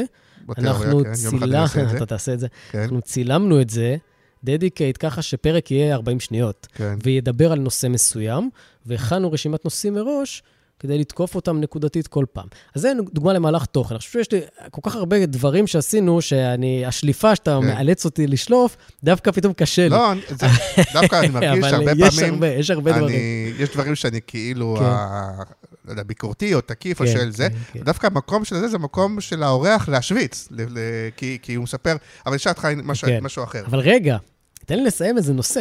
מה לא סיימנו? אתה שאלת קודם כן. על ה... אתה, הנה, ברחת, אתה יש לך גם אוקיי, הפרעות קשב, כמוני. סבבה. אנחנו פה, זה פודקאסט הפרעות קשב. אתה שאלת על התקופה הנוכחית ועל כן, המיתון, נכון. ומהקורונה ועד היום ומה קורה. אז כן, הרבה מותגים רוצים פעילויות יותר טקטיות, כן. ואנחנו מן הסתם עובדים, או מעדיפים לעבוד, ולשמחתי הרבה, גם הרבה מותגים כאלה רוצים לעבוד איתנו, מותגים שמחפשים לעשות ברנד, ומחפשים לעשות את זה לאורך זמן, במהלכים שנתיים, במהלכים רבעוניים. הם פחות מחפשים את ה-direct response. אני לא נגד קודי קופון, ואני לא נגד מי שעושה קודי קופון, זה פשוט לא ה-DNA שלנו, ואני גם לא חושב שזה מיצוי נכון של היכולות שלנו. זה קצת חבל אפילו לבוא אלינו, מהמם. כדי לעשות אצלנו קמפיין אה, קודי קופון. קצת כזה, חבל על, ה, על כן. העבודה המשותפת. אז זה רגע לגבי השאלה הזאת. ואני כן יכול להגיד שמתקופת הקורונה ועד היום, ולתוך כל המיתונים, אל תשכח שיש לך הרבה מותגים שהם לא עושים direct response בכלל. אם אני עכשיו עובד עם uh, סימפוניה של שטראוס, כן. נגיד עשיתי את זה, אוקיי? מהמם. תכף אתה תשאל מה עשית. אם אתה רוצה... אז, אה, אם אתה- אז אף אחד לא נכנס, נכון, וקונה אה, קופסת סימפוניה הביתה באתר e-commerce. אז הם חייבים לעשות ברנד, גם בתקופות קשות, סבבה? כן. אז, אז אלה רוב המותגים שאנחנו עובדים איתם, ואני חושב המיתון, או המית- אווירת מיתון הזאת, היא, מה שהיא יכולה לגרום, זה למקסום של תקציב שיוסט ממדיות יקרות ולא מדידות, למדיות יותר זולות ויותר מדידות. אז במקום לעשות, אה, לא שאני גם, שוב, נגד, אני בעד ואני בעד הכל, ושלא בואי, יחשבו שאני יוצא נגד תעשייה מסוימת, אבל לעשות תוכן שיווקי בטלוויזיה, כן. יעלה כנראה יותר מלעשות תוכן שיווקי בדיגיטל. בתקציב של מהלך תוכן שיווקי אחד בטלוויזיה, אולי אתה יכול לעשות שנה שלמה של תוכן שיווקי בדיגיטל, ואתה גם תדע למדוד את זה. ברמת נישות, ברמת קהלים, ברמת, אתה יודע, שוב, איפה, כל איפה הרזולוציות לדעתי שתרצה. אה, ה- הקושי בזה, השיווקי? אה, ששוב, אני חושב שהרבה פעמים אה, מקבלי ההחלטות, ויש פה הטיה מאוד מאוד ברורה, שהם אולי רואים את הפריים טיים בערוץ 12-13, והם אולי רואים את התחרויות, נגיד אה, תוכניות אה, אוכל, ששם אתה יכול לשים את הסינפוניה וכאלה, והחברים שלהם רואים, כן? והסביבה הקרובה שלהם רואה מגיבה וכאלה, אז אתה מרגיש איפה הכסף שלך נמצא, אתה מתכוון? וברגע שאתה שם את זה אה, אצל אה, אה, לא משפיענים וכל מיני כאלה שאתה לא ממש צורך, אז, אז יותר קשה לך, אתה מבין? פסיכולוגית זה כאילו... אני צודק? אני מסכים איתך מאוד לגבי ההטייה הזאת. אני חייב לומר שגם במו- בחברות הגדולות וגם בכירים, סמנכ"לי שיווק, אתה יודע, וכאלה, לא רק מנהלי ומנהלות מותג, הם מאוד על הדברים, לפחות הלקוחות שאנחנו עובדים איתם, מאוד על הדברים, צורכים הרבה תוכן בכנסים, קוראים ניוזלטרים, חלקם מתייעצים איתי ברמה האישית, הם אוהבים לשמוע, הם אוהבים לקבל את האקסטרה השראה הזאת, ובתחושה שלי, הם ממש מבינים כבר איפה להיות, גם אם הם עצמם לא נמצאים שם. זרקת קודם שמות, כמו דרור בלומנטל וכמו אלון ויינשטוק, אז קודם כל Mhm. נפרגן להם. כן. נגיד, מאוד אוהב אותם, הם אה, לקוחות וחברים. אלון ויינשטוק ברח לחו"ל, אה, עזוב אלון אותך. ויינשטוק ברח לחו"ל, לא- אבל הנה, אנחנו מזכירים אותו פה בפודקאסט. כן. אז ויינשטוק נגיד, התארח פה לפני כמה נכון, שבועות. כן. הוא גדל בתעשייה מאוד מסורתית, אתה מסכים איתי? גם uh, במקן, אם אני זוכר נכון, כן. ואחר כך גם כמובן בחברה המרכזית. ולמרות שהוא לא היה בטיקטוק יום אחד כ user, הוא היה מספיק מכיל ומספיק, uh, אתה יודע, agile, אוהב את המונח הזה, agile, כן. כדי להבין, וואלה, אולי אני צריך להקשיב לילד הזה, דולב, שממליץ לי עכשיו להיות פה ושם, ואחר כך הוא גם מגבה את זה בנתונים, והוא, והוא נותן לך את היד החופשית לפעול במקומות האלה. והוא, אגב, אני חייב להגיד, כסמנכ"ל שיווק, עשה בחירות מאוד מעניינות ולא שגרתיות ב-KFC, כמו כמעט לא לעלות בטלוויזיה, מהמם. נכון? אה, ובתוך אותו פול של אנשים יש לך את דרור בלומנטל שהזכרת קודם, שגם אותו אני מאוד מעריך, שהוא בכלל, גישת השיווק שלו היא חריגה בנוף, אתה יודע, יש לו בסוף gift card, נכון, gift card. כן, זה המוצר. הוא ביי. לקח כן. gift card, והם בנו סביבו עולם תוכן כל כך רחב, שכל כך כבר לא מחובר ל product עצמו, אבל מצד שני, הוא top of mind קלאסי. כשאתה חושב יום הולדת, אתה חושב BUYME, אתה חושב מתנות, אתה חושב BUYME, והוא לא עושה את זה כמעט במסך, הוא עולה מעט מאוד במסך, והוא לא עולה במדיומים מסורתיים, הוא עולה כמעט אך ורק במדיומים חדשים. קרי, מהלכי תוכן, משפיענים, social, כל מיני דברים כאלה. ואני חושב ששניהם בסופו של יום גדלו ב- ב- בדור הישן, הם לא גדלו ב- בדור החדש, כן. והם אז- אג'ילים. וגם לקוחות שלי היום, corporates גדולים, כבדים וכולי, אני אומר לך, הם, הם קשובים והם מתעדכנים והם מבינים, וזה מחלחל. אוקיי, אז אני אקדם רק את השיחה. אז הם מבינים, זה, חי. הם, הם, אני חושב שהם מבינים שצריך אה, להיות יותר ויותר, מה זה מבינים? זה כאילו, זה היום, לא צריך לשכנע. צריך להיות יותר ויותר בדיגיטל, יותר ויותר בסושיאל, יותר ויותר משפיענים. זה גם אה, תקציבית ווייז הרבה פעמים. אה, אבל אז לצורך העניין יש להם אה, את המשרד פרסום, ויש להם אה, סוכנות אה, סושיאל, שלרוב הסוכנות סושיאל עושה גם משפיענים. אם לא, יש סוכנות משפיענים. ואז אתה בא ואומר, רגע, אני לא סוכנות משפיענים ולא סוכנות סושיאל, אני בטח לא משרד פרסום, אני עוד גורם, שאני עושה תוכן. איך נכנסים לתוך הדבר הזה, כאשר גם כולם דורכים על הרגליים של כולם? שלא לדבר על זה שהיום, הנה, אם תרשה לי לפרגן, אה, עדי ארז, שהתארחה פה לא מזמן. אני ראיתי אייטם שעוברת למנץ'. כן, אז כאילו. מענץ' כמשרד. פרסום אומר לעצמו, בואנה, אני אקח את הסמנכ"לית ממשרד אחר, אני אביא אותה אליי, ואני אתן לה- ללקוחות שלי משרד... אז אז איך נכנסים בתוך הדבר הזה, כן. שכאילו, אתה קודם יודע, כל, אה, אה, צפוף. שאלה ברנז'אית מעניינת. אה, אני ישבתי לא פעם במשרדים של מקן, במשרדים של יהושע, במשרדים של אדלר, בחמש שנים האחרונות, כמה פעמים כבר. גם על שיתופי פעולה וגם על כל מיני מודלים, וגם, אתה יודע, על אה, מחשבות משותפות לכל מיני דברים, בסדר? כי כמו שאתה, אמנם אתה לא הכרת, אבל הפעילות של פרש היא מכה גלים, בסדר? היא, יש לה אימפקט, הלקוחות הגדולים עובדים עם פרש, שומעים את השם הזה פרש לשם אני במשרדים. מקדם את השאלה, איך הצלחת ליצור את זה? המשרדים הגדולים שומעים על השם הזה, והרבה פעמים זה גורם להם לומר, טוב, בוא, בוא ניפגש עם ה fresh הזה, מה, מה זה הדבר הזה, ובוא נראה מה אנחנו עושים ביחד. אז גם יהושע, וגם מקן, וגם אדלר, וגם uh, פובליסיס, כמובן, שאגב, אנחנו עובדים איתם היום. אוקיי, אז אנחנו עובדים, ולפובליסיס יש את אה, C, הם לא המתחרים שלכם? אנחנו בשיתופי פעולה עם C בכל מיני מהלכים. ויהושע קנה את אה, אז. יפה, יפה. אז יפה. אז הנה, אז לשאלתך. המשרדים הגדולים מבינים שהם חייבים או לייצר זרוע אינהאוס של תוכן, לפעמים הם לא יודעים מה זה, והם צריכים מישהו שיעזור להם לאפיין את זה. מה זה תוכן? זה סושיאל? זה לעשות אה, צחוקים בפייסבוק? זה משפיענים? זה פורמטים? מה זה תוכן בכלל? אז עזוב את אוקיי. המשרדים, אני- בוא נדבר ישירות על הלקוחות, ש... אוקיי, אז, קצת- אז המשרדים הגדולים מנסים לייצר את הדבר הזה. אני לא, שמע, אני לא ויז'נרי אה, שיודע לומר לך עכשיו מה יהיה עוד חמש, שש שנים, עשר שנים. אני כן יודע לומר לך שהיום שחקני הגרילה במרכאות, קרי פרש ודומיהם, אוקיי? יש להם עדיין מקום דומיננטי, כי הם מביאים משהו אחר. לא, פה אני אחמיא לך, אה, יש הרבה דומיהם, כן. יש המון קטנים, זה... זה- אני מסכים בזה שפרש, וזאת השאלה, היא הצליחה להיכנס, הצליחה להיכנס, נתת פה ש... רשימה של שמות של לקוחות גדולים, מכובדים, בתוך עולם שהוא גם ככה צפוף, וגם נכון. ככה יש בו, ואתה אומר, ואני לא משפיעני, ואני לא סושיאל, ואני לא משרד פרסום. אז את זה איך עושים, או איך עשית? כן. תראה, זה, זה בנוי הרבה אה, על הפרסונה המקצועית שאני בניתי, בסדר? אה, אני אישית, כדולב, אה, מערכות יחסים שפיתחתי עם השנים, דברים שאני עשיתי עבור לקוחות, אני עבדתי לפני זה, אתה יודע, ב, גם במשרדים, גם קצת אה, הייתי פרילנס, גם קצת לקוח, גם מערכות יחסים שפיתחתי, וגם פרסונה מקצועית שפיתחתי במקביל. אני היום גם מייעץ וגם מרצה, בלי קשר לפרש, אני עושה את זה כהובי, ובסופו של דבר זה מזין אחד את השני. ההרצאות והייעוצים והניוזלטרים, זה מזין בסוף את הלקוחות. ובא לקוח שהיה בהרצאה, ואחר כך אומר לי, תשמע, בוא נעבוד ביחד, ובא לקוח שהוא לקוח ייעוץ שרוצה אחר כך קמפיין, וגם לפעמים בא לקוח קמפיין שאומר, תשמע, אולי תבוא תעשה לי הרצאה. אז אני חושב שא', כל הדבר הזה הוא מאוד משפיע, וזה תפס תאוצה, ואנשי מקצוע טובים הם נדרשים, כי מאחורי המון המון המון המון מסכים, בסוף אתה צריך, אה, אתה יודע, to deliver. ואם אתה נותן את ה delivery הנכון, יעבדו איתך ואתה תהיה טוב. זה פעם אחת. פעם שנייה, אנחנו נכנסנו בטיימינג מאוד מדויק, אז שאמרתי לך, ה spike שלנו ב-2020, הוא היה טיק טוק. בטיק טוק היה gap מטורף. אף אחד לא הבין מה עושים שם, אף אחד לא הבין איך הדבר הזה עובד, אף אחד לא הבין אה, איך מדברים לקהלים. מאיפה אתה הבנת? מאיפה אתה יודע?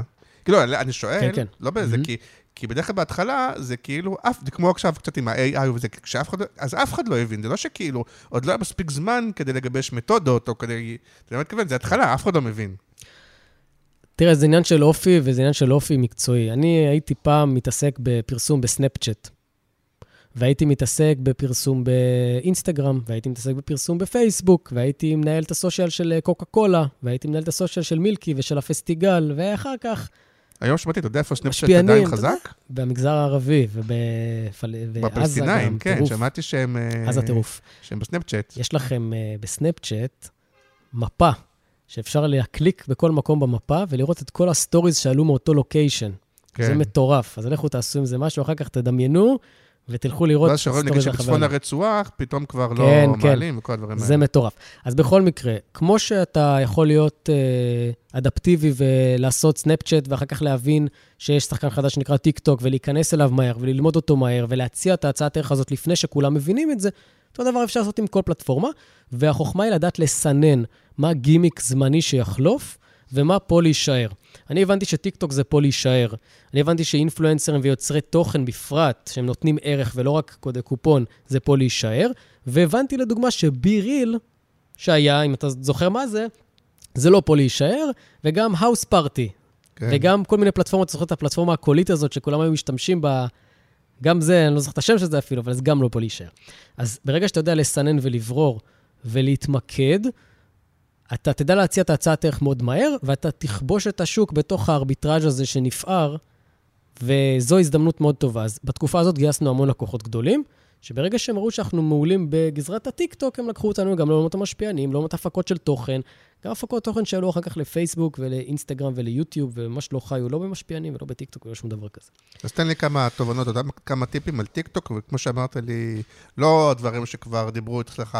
יש לך משהו להגיד ככה, עוד פעם, אפרופו לתת ללקוחות או לאנשי קריאיטיב, או לזה ערך, ב... שזה לא הדברים מה... שכבר כן. שמעו אלף פעם, נגיד בטיקטוק, חד משמעית. שחררו מהטרנדים, שחררו מהטרנדים. שחררו מהטרנדים. התפיסה השגויה שמה שצריך לעשות בטיקטוק זה טרנדים, זו טעות מטורפת. מה שצריך לעשות בטיקטוק זה לתת מקסימום value בכל תוצר, לא כמות ולא טרנדים ולזגזג מדבר לדבר, אלא לנסות להיות עקבי מאוד ולתת ערך מוסף בכל אחד מהתוצרים שלך. כשהדבר הזה מצדיק שיתוף, זה יתפוצץ. והמבחן האולטימטיבי הוא, האם הייתי משתף את זה, או האם הייתי שומר את זה? אתה מכיר את הכפתור save? כן, הייתי, מעולם לא האם הייתי שמרתי, עושה אה, save, או האם הייתי עושה share? זו השאלה שצריך לשאול. אם התשובה שלך היא לא, על שתי השאלות האלה, תגנוז את התוכן ותלך לחשוב ולייצר משהו חדש לגן שלך. אז זה טיפ ראשון. רגע, ושוב אני אגיד עוד פעם, בהפרש, אולי ב... כי אה, אני מסתכל, ואומר לעצמי, עוד פעם, א', לא להצטדק, כי יש בזה משהו כן ממכר ומהנה, ברגע שאתה נכנס לטיקטוק, אתה לא יכול, זה כמו לאכול, אה, אני יודע מה, אה, כזה גרעין אחד, נכון? אתה לא Mhm. יכול להיכנס לראות שני סרטים, אתה כן. אתה כבר... אה, אתה בלופ. כן, מצד. אחד. ומצד שני, רוב הדברים, זה לא דברים שאני אומר לעצמי, איזה גאוני, או דברים שאני חייב לשתף, או אני רוצה לשמור לראות עוד פעם. עכשיו, אני אומר לעצמי, יכול להיות שזה בגלל הטעם האישי שלי, אבל כאילו... ושוב, הרבה פעמים, אתה יודע, כי אתה שופט, בסוף אתה שופט לפי הטעם האישי שלך. אתה יודע לפי הטעם האישי שלך להגיד, זה יתפוצץ בטיקטוק או לא, זה באמת... אני לא שופט לפי... לא קודם כל, אני לא- שופט? אני לא שופט לפי הטעם האישי שלי אף פעם, האמת. אז איך אתה יודע כי אם זה... אם אני, אני לא מתאפר, אבל אני יכול לראות תוכן ביוטי ולדעת אם זה יעבוד או לא יעבוד. איך? ו... אבל זה סובייקטיבי. לא, כי אני לא שופט לפי... זה, אגב, אני חושב שהטעות, הנה, טיפ שני. כן. בכלל ב- בעיניי, בפרסום ובתוכן ובשיווק, כולם חוטאים בזה, גם אנשי פרסום, מנהלי קריאייטיב, אה, סמנכ"לי וסמנכ"ליות אה, שיווק, מנהלי שיווק וכולי, הם שופטים לפי הטעם האישי שלהם. ואני חייב להגיד, אתם לא פקטור. אתם לא פקטור, מי שמעניין זה הקהל שלכם. אם הקהל שלכם זה אה, ילדה בת 14, ואתם לא הקהל, אז תנסו רגע לנטרל את הדעה האישית שלכם. ואם יש לאינפלואנסר מסוים engagement מטורף, והקהל מאוד אוהב אותו והוא רלוונטי למותג, מה זה משנה שאתה לא אוהב אותו? אתה לא פקטור. לא, זה אין בעיה. אז זו דעתי רגע, ו- ו- וגם פה, תראה, בטיקטוק, קודם כל האלגוריתם, כמו שאתה בטח יודע, הוא מתאים את, עצמך, את עצמו אליך מאוד מהר. כן. אז אם אתה תשהה שם מספיק זמן, סביר מאוד להניח שתתחיל לקבל יותר תוכן רלוונטי. אגב, יש שם תוכן על הכל, על דיגיטל, על לא, פרסום, אבל על איך AI. קוראים וכו'. לטיקטוקר שאתמול עשו לו דמות בארץ נהדרת? אורן להב. אורן להב, הוא אוקיי? לא טיקטוקר, דרך אגב, אבל כן. מה הוא? יותר זה אינסטגרם? פרסונת אה, רשת אה, שדיברו עליה הרבה בטיקטוק, אבל הוא לא, לא הייתי קורא לו טיקטוקר, אבל כן. אוקיי. אני כאילו. אה, נגיד, צרכתי אותו בטיקטוק, כי ראיתי שהתחיל אוקיי. איזה דיבור, והלכתי לראות מה זה, אז...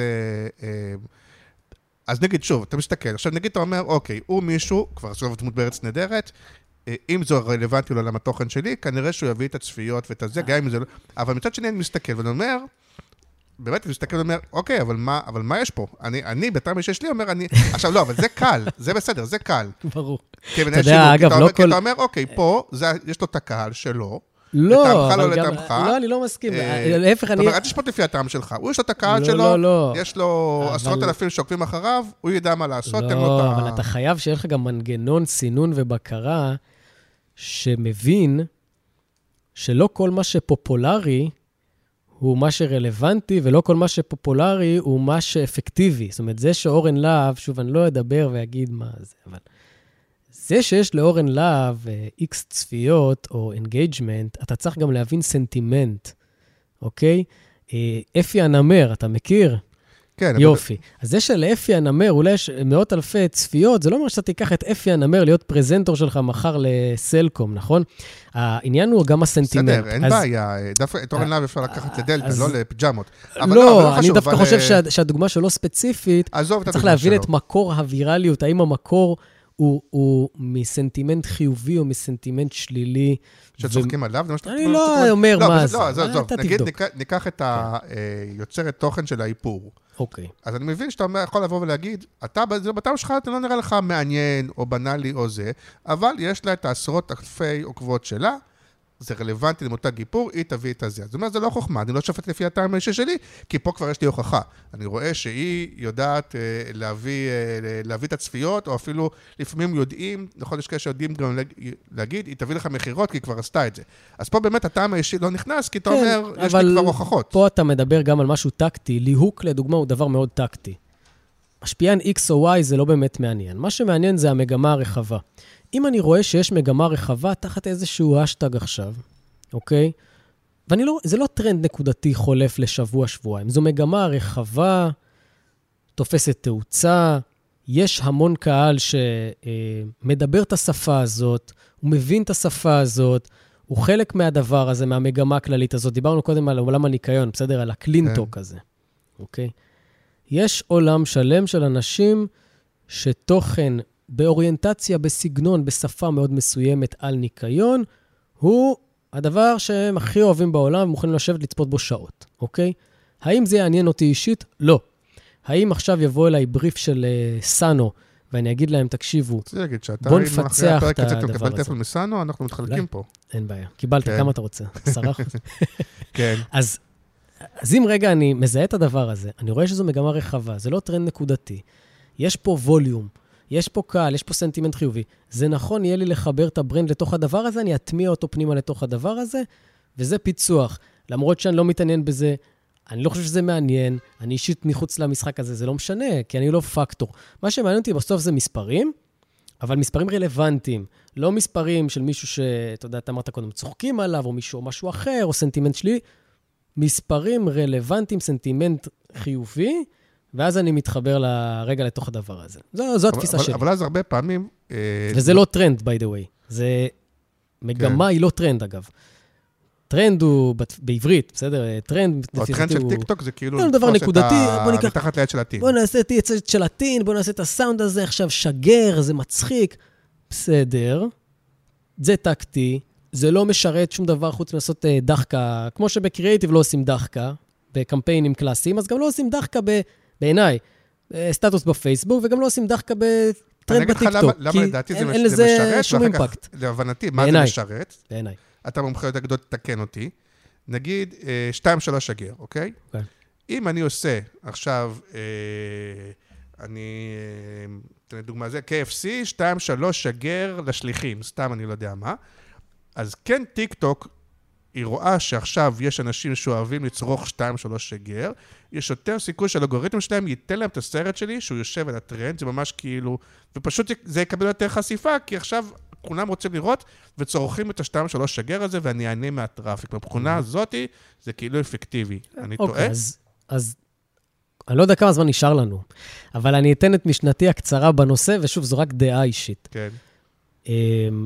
אמ, יש מותגים שחרטו על דגלם, וזו האסטרטגיה שלהם, להיות רלוונטיים, להיות RTMים, להתחבר לטרנדים, להיות ה, כאילו ה, העמוד הכי מחובר וכזה כן. שתמיד יודע, וזה אחלה כאסטרטגיה תוכן, ולפעמים זה באמת משרת, אם המותג במהותו הוא כזה, זה יכול להתאים לו, אבל זה לא מתאים לכולם, אוקיי? כן. ויש אמ, לך בפייסבוק, היה לך את עולמות הדומינוסים והחסלטים והזה. כן. זה, זו השפה שלהם, זה נכון להם, זה מתאים להם. יכול מאוד להיות שהם יהיו אלה ש-follow the trend גם בטיקטוק, כי זה נכון להם.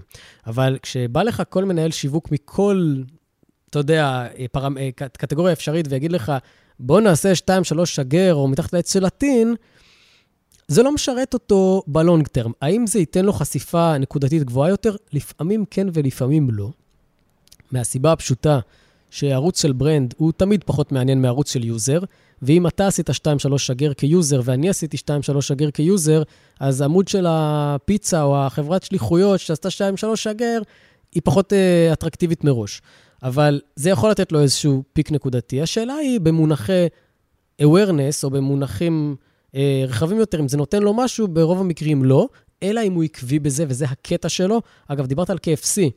אז מי שרוצה לראות ערוץ הזוי לחלוטין, ערוץ של KFC אספניה, KFC ו-KFC פורטוגל בטיקטוק, אתה תיכנס אליהם אחר כך, אתה לא תבין לאיזה זון אתה הגעת, מה הולך שם לעזאזל, אוקיי? זה לא מה שדיברת איתי היום, זה, זה על ספיד עם פי 10, וזה משהו שמישהו, איזה לקוח אישר בפורטוגל ובספרד. אבל אלה ערוצים שהם חיים, רשת, תרבות רשת, ממים, וזה חלק מהשפה שלהם וה-DNA שלהם. זה לא נכון לכולם, זה נכון. דווקא אתה אולי באידיאולוגיה מתקרב לעולם שלי, כאילו, אפרופו הוויכוחים שלי בתוך קריאיטיב פרסט וכאלה, ש, אה, שאתה אומר, תקשיב, אפשר לעשות טקטי ולהגיד, אני עושה RTMים וממים וטרנדים, ואני אקבל אולי את החשיפה האורגנית שהיום האפליקציות האלה מייצרות, אבל בסופו של דבר זה לא מייצר לך באמת איזשהו בידול. אלא אם כן האמירה שלך היא, אני מותג מגניב לצעירים. שזה פחות או יותר מה שכולם אומרים. אבל אם אתה רוצה להגיד משהו מעבר לזה, אז אתה צריך, כן, כמו בעולם, כאילו זה, אתה צריך שיהיה לך איזושהי אסטרטגיה, איזשהו קונספט על, איזשהו טון וסטייל, אפרופו ליקוויד דפס כזה, מי שמכיר, mm-hmm. כי זה שכאילו יש להם איזו אמירה שהיא גם מאוד לא מתאימה לכולם, אבל יש להם איזה משהו מאוד מאוד אה, אה, שמאפיין אותם. אה, ולעבוד על זה לאורך זמן. מה שהיה נכון... אומר, אבל לא רואה הרבה דוגמאות כאלה בארץ. מה שהיה נכון בעולם הפרסום הישן, במרכאות. כן. לקחת אה, שורת אסטרטגיה ולזקק איזושהי אסטרטגיה ברורה, ולהיות עקבי, ולהפעיל את היוזרים על נרבים מסוימים, ו- ושיהיה לך שפה ו tone and style ו-DNA מסוים, וכל ה- כל התורה, בסדר? כל התורה כן. היא עדיין נכונה ועדיין רלוונטית. מי שבא ואומר לכם, אה, איזה טרנד מגניב, בואו, בואו נעשה את זה עכשיו, וזה יביא לנו צפיות, וזה עכשיו יהיה ויראלי. זה nice to have, שאלה היא, אנחנו אנשי מקצוע, ואנחנו לא אינפלואנסרים, ואנחנו לא מחפשים חשיפה לשם החשיפה נטו. אנחנו מחפשים חשיפה רלוונטית, ואנחנו מחפשים שהתפיסה על המותג, לא משנה אם זה בטיקטוק, יוטיוב, רילס, whatever, גיימינג, היא תהיה תפיסה שאנחנו כיוונו אליה מראש. ובסוף, אם זה לא משרת את המטרות האלה, אז זה נחמד, אבל זה סתם דחקות. ואתה אמור לקבל את זה מהלקוח, כי הנה, אפילו בדוגמה שאתה נתת, בינינו, אם אתה לא מקבל ללקוח, אז זה לא טענה דווקא ל... Mm. אז אתה אומר, יכולתי לעשות את הצ'קאפ דיגיטלי להראל, ולעשות את הביטוחי טיולים לזה. מה זה חשוב? זה... מה זה חשוב? כאילו, אתה יודע מה אני? כי, כי זה לא שכאילו... אין אף חברת ביטוח בעיניי שיש לה, הנה לפני שבוע, שבועיים, כמה ראיינתי את אה, לוצקי מ-AIG. Mm-hmm. אמרתי לה את זה בפרצוף, כן? מה כאילו, האסטרטגיה? כאילו, מה אתם אומרים? מה אמירה. האמירה שלכם? אז, אז, אז, והיום הרבה מאוד מותגים, אין להם את האמירה הזאת. עכשיו, או שהם לא מביאים אותה מהבית, עכשיו, או שאתה אומר, אני מייצר לכם, בואו נחשוב רגע, מה האמירה, מה השפה, מה הדמות שלכם ב, אה, בעולם הזה, ולרובם, היום אין להם מה להגיד. קודם כל, להרבה מותגים אין מה להגיד, אז אנחנו מנסים לייצר להם זהות בנכס מסוים, או כן. ב peak או בפעילות מסוימת, כדי שלפחות זה ייתן איזשהו פה יש לך added דוגמה value. אחת? כן, כן, יש לי דוגמה. כן. לקחנו את סמסונג לפני שנה, ועשינו להם מהלך, אג'נדה, של social media detox, בסדר? אה, קראנו לזה Flip Your Feed, וזה דיבר על אה, להימנע ממה שעושה לנו רע במדיה החברתית, מהמם. וחשבנו על סמסונג כ- כ brand שמנכס לעצמו גם אג'נדות, ודרך זה הוא ייגע בקהלים צעירים, קרי Gen Z וכולי. אה, האם עכשיו אתה רואה באופן עקבי שזו השפה של ה brand והוא מתמיד בה לאורך השנים? כנראה שלא, אבל כן. זה נכון יהיה לבנות לו מהלכים נקודתיים שייתנו לו יותר נפח. מצד שני, בוא ניקח ביימי, כן, בסדר? למרות שזה גם קשה להתמודד עם, עם, עם כוחות ענקיים נכון. של, אה, לצורך העניין, של האפלים מול הסמסונגים. זה שזה- כבר שזה- דיון, אה, שזה כוחות. ענקיים, שאתה אומר, גם אם הייתי עושה קמפיין, זה מאוד קשה להשפיע על זה, קשה. ועדיין יש את הדבר הזה שאתה אומר, פוגש בן אדם, אתה אומר, טוב, ברור לי שיש לו אייפון, או ברור לי שיש לו אנדרואיד. נכון? זה כאילו... אני להגיד לך אפרופו שבדיון הזה הפונקציונליות לפעמים היא משנה. דווקא הפונקציונליות שהיא לא מגניבה לאנשי קריאייטיב, נכון? לא כזה, פונקציונלי זה לא כזה מגניב. כאילו, אתה הרבה יותר רוצה לעשות מהלכים שיושבים על ESP מאשר מהלכים שיושבים על לא, USP. אבל חוץ אבל יש מנגיד. ה- אבל, אבל אין באמת, חוץ מנגיד העט הזה שיש ב... בנוט. בנוט. נגיד. אז זה אתה אומר, אוקיי, יש לו, יש לו USP. יש לו את את העט. אבל ברוב הדברים האחרים די דומה, כלומר... אה, לא, יש, יש להם USP, שוב, אני לא אצלול כי זה לא כן, כן, מעניין, לא, אבל, אבל, אבל, אבל זה אה, קשה, כי. כי לרוב אין USP באמת. נכון. אז מה שאני כן רוצה להגיד על, על brand שבא, עזוב USP, הנה, דיברת על AIG, אמרת שלחברות הביטוח, נגיד אין DNA מסוים, אין להם אמירה, אין להם אסטרטגיה, כאילו לא ברורים מה, מה, מה האופי שלכם, חוץ מהפרזנטורים שלכם וסבבה מה שאתם עושים, מה אתם. אז אני, אני חייב לציין לטובת ביימי, שמאוד ברור מה הם, מה עולם התוכן שלהם ועם מה הם באים. הם gift card, הם בחיים לא אומרים gift card, אה, והם מדברים רק בעולם של ימי הולדת, יום הולדת, אה, ובטרמינולוגיות של אה, עושר וחוויות. בסדר, זה האזורים, אבל מאוד מאוד ברור שביימי זה יום הולדת, וזה לנכס. זה לנכס. כן. וזו עבודה יפה, שעבודת brand יפה והיא נכונה והיא חכמה, וכשבאים אליי, כשה brand בא אליי עם דבר כזה מגובש, מאוד קל לי לעבוד. מאוד קל לי לעבוד ולייצר דברים שיוצאים מתוך הנקודת מוצא הזאת. לעומת brand שבא עם בריף גנרי שהוא מסרים, ואני צריך לבנות לו את העולם, ואז כמו שאתה אומר, brand מתחרה יכל לקחת בדיוק את אותו מהלך ולשכפל אותו ולעשות אותו, וזה היה עובד. אה, אבל אני חושב שגם יש עניין של ראשוניות. מי עושה את זה קודם? זהו, אז אם כזה נושא חדש ישן, דווקא אני מתחבר לביימי, זאת אומרת נושא נבחרת.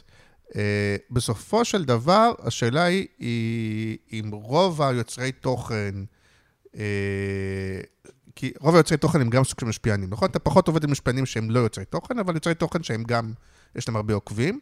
אז הרבה פעמים צריך לתפוס אותם, כי כאילו הם, אה, הרבה פעמים גם יש להם, יחסית, אין הרבה כאלה, אז הם עושים יחסית הרבה קמפיינים. כן יש איזו אקסקלוסיביות של ביי מ... לא יודע, הם הרבה מתחרים, אבל בחלק מהמקומות אתה אומר, אני צריך לתפוס אותם, כי אם אני לא אתפוס אותם, המתחרה יתפוס אותם. אז, אז איך בדבר הזה, ואתה גם מנהל, אתה גם ממש מנהל את הפריט משפיענים, או שאתה... כן. אז קודם כל, שוב, ספציפית הנבחרת של ביימי, אגב, אנחנו לא מנהלים, רק בשביל הגילוי נאות זה פיץ' מנהלים אותה, אם אוקיי. אני זוכר נכון. אמ, עכשיו, לגבי השאלה שלך. אתה יודע, שכאילו אה, בסוף הזיהוי- מה ורטהיימר מופיעה כאילו, הרגשה שהיא ה- ב- בכל הנבחרות, ה- ו... שבסוף יש כאילו כן. כמה שהם בכל הנבחרות, אותם שמות בכל הנבחרות. אתה הטעות... רוצה גיימר, אז יש לך אין דה גיים. נכון, נכון. קודם כל, נכון ולא נכון. כן, הטעות, כמו הטעות של לבוא מהבית ולהגיד, תעשה לי שגר, כן. ותעשה לי מתחת העץ של הטין, וכמו הטעות של לבוא ולהגיד, בוא נעשה את הטרנד הזה ואת הטרנד ההוא, כי ראיתי, כי שמעתי, כי ככה צריך, בוא נעשה AI. כן. שוב, אז גם AI המשפיענים, אתה אומר, יש אוף יכול- מיינד. אז, אז, אז, יש אנש, אז יש הרבה לקוחות שיבואו ויגידו, תביא לי את X, Y ו-Z. ואני דווקא, אנשי המקצוע, אני וגם הצוות שלי, שמאוד מתעקשים על דווקא לחבור לשמות שהם בצמיחה. עכשיו, כן. יש לך מערכות שמראות לך עובדתית, אובייקטיבית, מי נמצא בצמיחה ומי במין סטגנציה כזאת ומי בירידה. כן. ויש מותגים שזורמים איתנו ואומרים, יאללה, אנחנו הולכים איתכם דווקא על הערוצי תוכן האלה, או על היוטיוברים, או על הגיימרים, או על הטיקטוקרים האלה שהם נמצאים בשלב הצמיחה. ואלה שנמצאים בשלב הצמיחה, אתה נהנה מכמה דברים. אחד, העלויות שלך הן פחות גבוהות. ברור. שתיים, האטנשן של אותו יוצר תוכן הרבה יותר גבוה, אז הוא משקיע הרבה יותר, הוא חשוב לו להוכיח. הוא לא עשה 700 מהלכי מותג בשבוע וכבר אין לו כוח אליך. כן. אז הוא מאוד משקיע. ואתה נהנה מהצמיחה ביחד איתו, כי הוא כל הזמן עולה ועולה ועולה, וברגע שהוא מתפוצץ, אז אתה בעצם קנית אותו ב-X, אבל הרווחת עליו ב-ROI, במרכאות, כן, כן. ROI, אם אני מודד אותו בחשיפה או ב engagement וכולי, פי שתיים. אז וגם פה יש משמעות למותג, לא? כי זה, זה גם עולם הישן. אם אני מותג גדול, ותיק, עשיר, number 1, leader, positioning, מיצובי. אני רוצה קורין גדעון, אני לא רוצה את זאת שהולכת להיות קורין גדעון. נכון. אם, אתה, אם השיקול שלך הוא שיקול מיצובי, ואתה אומר, אני צריך להראות שאני מותג מוביל ב-X, כן, נכון, יהיה לך גם לקחת את אותם כמה שמות גדולים, כדי להמשיך למצב את עצמך כהמוביל הגדול הזה. אבל אם אתה challenger, או אם אתה כזה, אתה יודע, מותג חצוף בועט, בא מלמטה, או אם אתה חי בכמה ליירים, בסדר? דיברנו על סמסונג בהתחלה, דיברנו על כמה פעמים כבר, אה, שלא חשבו שזה הלקוח היחיד שלי, כן? אבל יש ליירים, אוקיי? מי אתה עובד ביוניליבר? איזה אנחנו מותג? Simple, מותג beauty. beauty? מותג beauty, מותג אוקיי. אה, טיפוח. אוקיי. אז יש לך ליירים, מה זה בסדר? private label לא? לא, לא. Simple קוראים כן, לו? מותג מחו"ל. אוקיי. אה, עשינו גם, עשינו Axe, עשינו גם... אה, כן. כל- אה, גם בשטראוס. אז יש לך אה, אה, ליירים, בסדר? ומותג גדול, הוא יכול להרשות לעצמו, דיברתי, מותג גדול, אה, כמו שאמרתי, סמסונג יכול להרשות לעצמו גם לקחת את הרותם סלע ולהישאר במיצוב הגבוה, בסדר? או למצב את עצמו כמוביל שוק, אבל הוא יכול היא לא להמשיך... כך עושה, נכון? מה זה? היא לא כל כך עושה, דרך אגב. היא עושה. סלע. עושה? עושה, עושה. מעט, אבל היא היא לא מאלה שעוש- שעושות ממש מעט דווקא? לא, היא עושה, עושה, עושה, כן. היא עושה דווקא די עקבי. אז הוא יכול להיות עם רותם סלע, והוא מתחת לקו, במרכאות, מתחת לקו המשפיענים האיליסטים, הוא יכול להיות עם הקריאייטורים, עם הצומחים, עם האלה שמתפתחים, כן. ולגדול איתם. מה שהכי מצחיק, אגב, שמלא פעמים, מלא פעמים, בכל המותגים שאנחנו עובדים איתם, אתה תראה הרבה פעמים שמדיה בצמיחה, ערוץ תוכן בצמיחה, הוא משפיען בצמיחה, לפעמים מביא נתונים יותר גבוהים מאותו A-ליסט, כאילו עם שם אה, במיצוב גבוה, והעלויות שלו מטורפות, והקריאייטור הקטן הזה שהיה בצמיחה, שכאילו, מי זה, אני לא מכירה אותו, ולא, לא, לא, מה שאמרת קודם, אני מכיר, אני לא מכיר, דווקא הוא מביא את הנתונים המטורפים. בגלל זה אני שוב אומר, אנחנו לא הפקטור, לא אתם ולא אני. זה לא משנה את מי אנחנו מכירים, או את מי אנחנו אוהבים, או מה מתאים לנו, איזה תוכן אנחנו אוהבים. מה שמעניין זה רק שיקול מקצועי, מתאים לברנד, לא מתאים, מתאים לערכי מותג, מדבר את השפה, לא מתאים, מדבר את השפה, ורלוונטי או לא רלוונטי, וגם מבחינת מספרים, הוא משרת אותי או לא משרת אותי מספרית. זה, זה, זה בעיניי, זו התפיסה שלי, מנסה להנחיל אותה לכל הלקוחות. אוקיי, אה, השאלה האחרונה, כי אני רואה שאנחנו כבר בזה, אז שאלה האחרונה, אם כן יש משהו שלא דיברנו, שבאמת מעניין אותי גם באופן אישי, אני חושב שמעניין גם הרבה אנשים, אה, איך, אה, איך באמת לומדים וחיים, נגיד שאין לי את אה, פרש, או אין לי... איך, איך אתה באמת כל הזמן לבד יכול לדעת כרגע מה ה... גם הטרנדים, גם המגמות, גם מהצומחים, גם... כי יש הרבה פעמים, שוב, אני מדבר מהרגשה האישית שלי, ואתה בטח מכיר את זה מהמקומות האחרים, שאתה מראה את השקפים, ואתה מורה להם, פה יש לו עשרות אלפי, להיא יש מאות אלפי, לזה, רוב הפרצופים לא מוכרים. רוב ה... אתה יודע, וכאילו, איך בן אדם שרוצה להישאר כן. ולהיות מעודכן ולדעת שהחברה גם לא מערבבת אותו, אתה יודע, אתה רוצה לבוא קצת מוכן. אה, יש דרך לעשות את זה? אתה צריך שילוב של סקרנות, כאילו באמת להיות בן אדם סקרן באופן כללי, כן. ו... לא, אבל נגיד בטיקטוק, לא, בסוף הוא אז מראה לי את. מה שמעניין אותי, כי הפיד הזה, אז אני לא אראה את ה... או, אתה אוקיי, יודע, אז שנייה, אז א- אני... איך אני יודע מה קורה באמת? תן לי להגיב לך רחב, כן, ואז אני אגיב לך צר. טוב. אז ברחב, אם אתה ממש בן אדם סקרן ורעב, ומצד שני גם יש לך את הכוח רצון לשבת על התחת ולקרוא עשרות או מאות, לא מגזים, ניוזלטרים, אה, ותוכן מקצועי, ולעקוב אחרי עמודים של תוכן מקצועי, ולצרוך את כל הבליל של הדבר, וזה הדבר לא הזה. עולמיים. ולדעת לסנן, כן, עולמיים, ולדעת לסנן משם, ולומר, גימיק או רלוונטי. זה לקמפיין הבא, זה יחלוף עוד שבוע. חשוב, אתה רואה שדברים עולמיים מגיעים מאוד מהר לארץ, יש. רלוונטיות, כן. או שאתה אומר, זה בעולם, בסדר, מה זה רלוונטי לא? אתה צריך לדעת לברור, כי אם זה עולמי וזה מגמה, כמו שאמרתי קודם, זה כנראה יחלחל.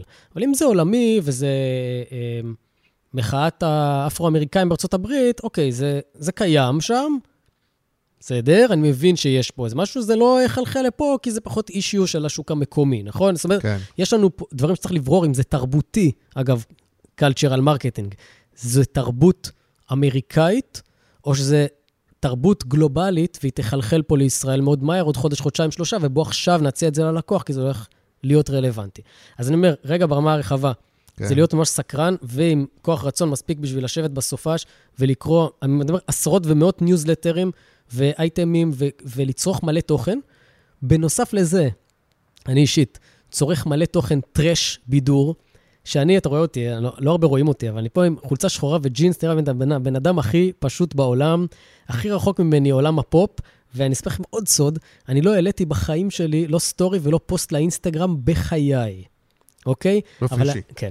אבל אני צורך כמויות של טרש, של תרבות פופ ובידור מהעולם ומישראל, וגם אפילו של נוער, ברמה כזאת, כן. רק כדי להישאר כל הזמן up to date ולהבין את השפה, את הסגנון, את המגמות.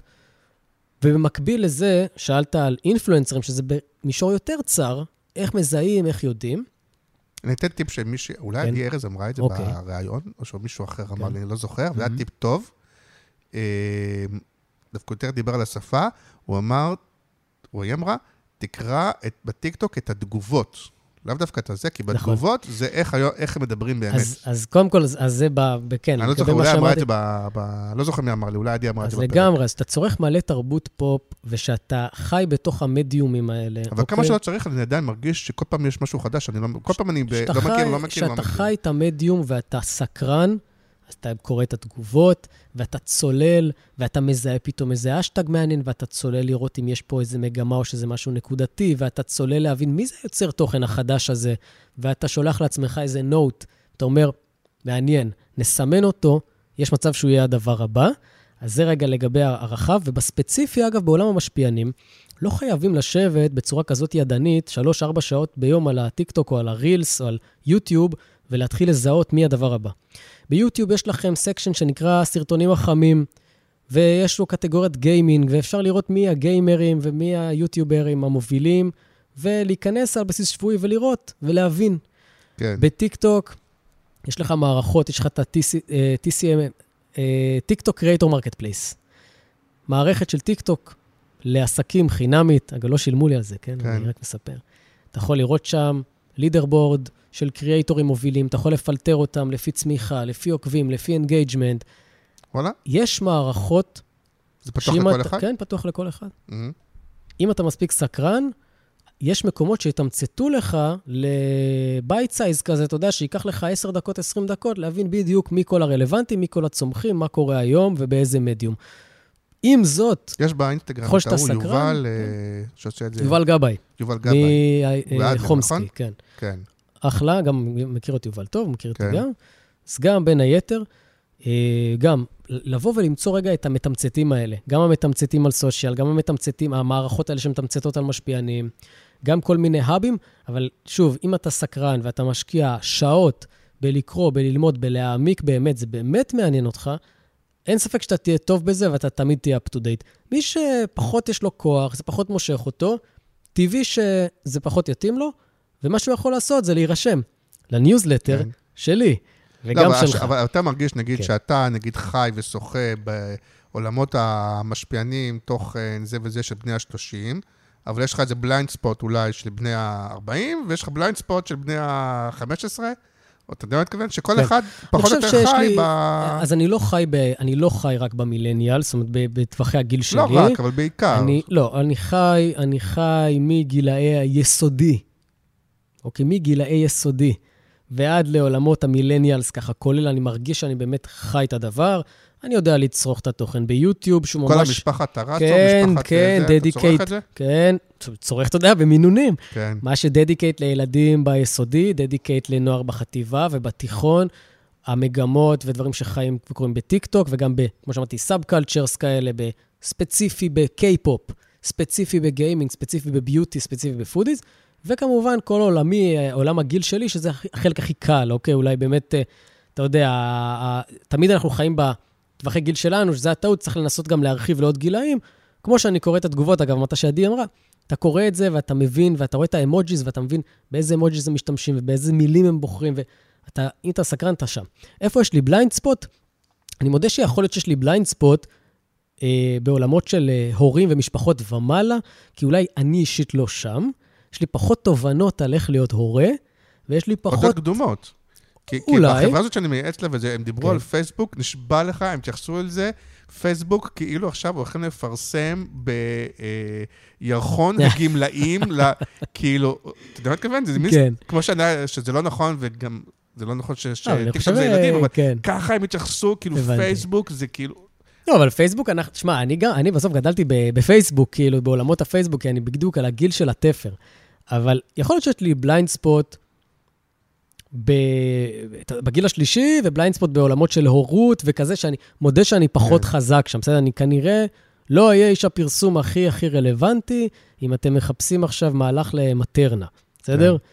הנה, וידוי. כן. אה, לא, זה בסדר, אני חושב לא? שהרבה פעמים בשיווק, חלק מהעניין זה גם מיקוד. גם למ- למותג, להגיד, אני, למי אני מתאים, ומתוך זה גם למי אני לא מתאים.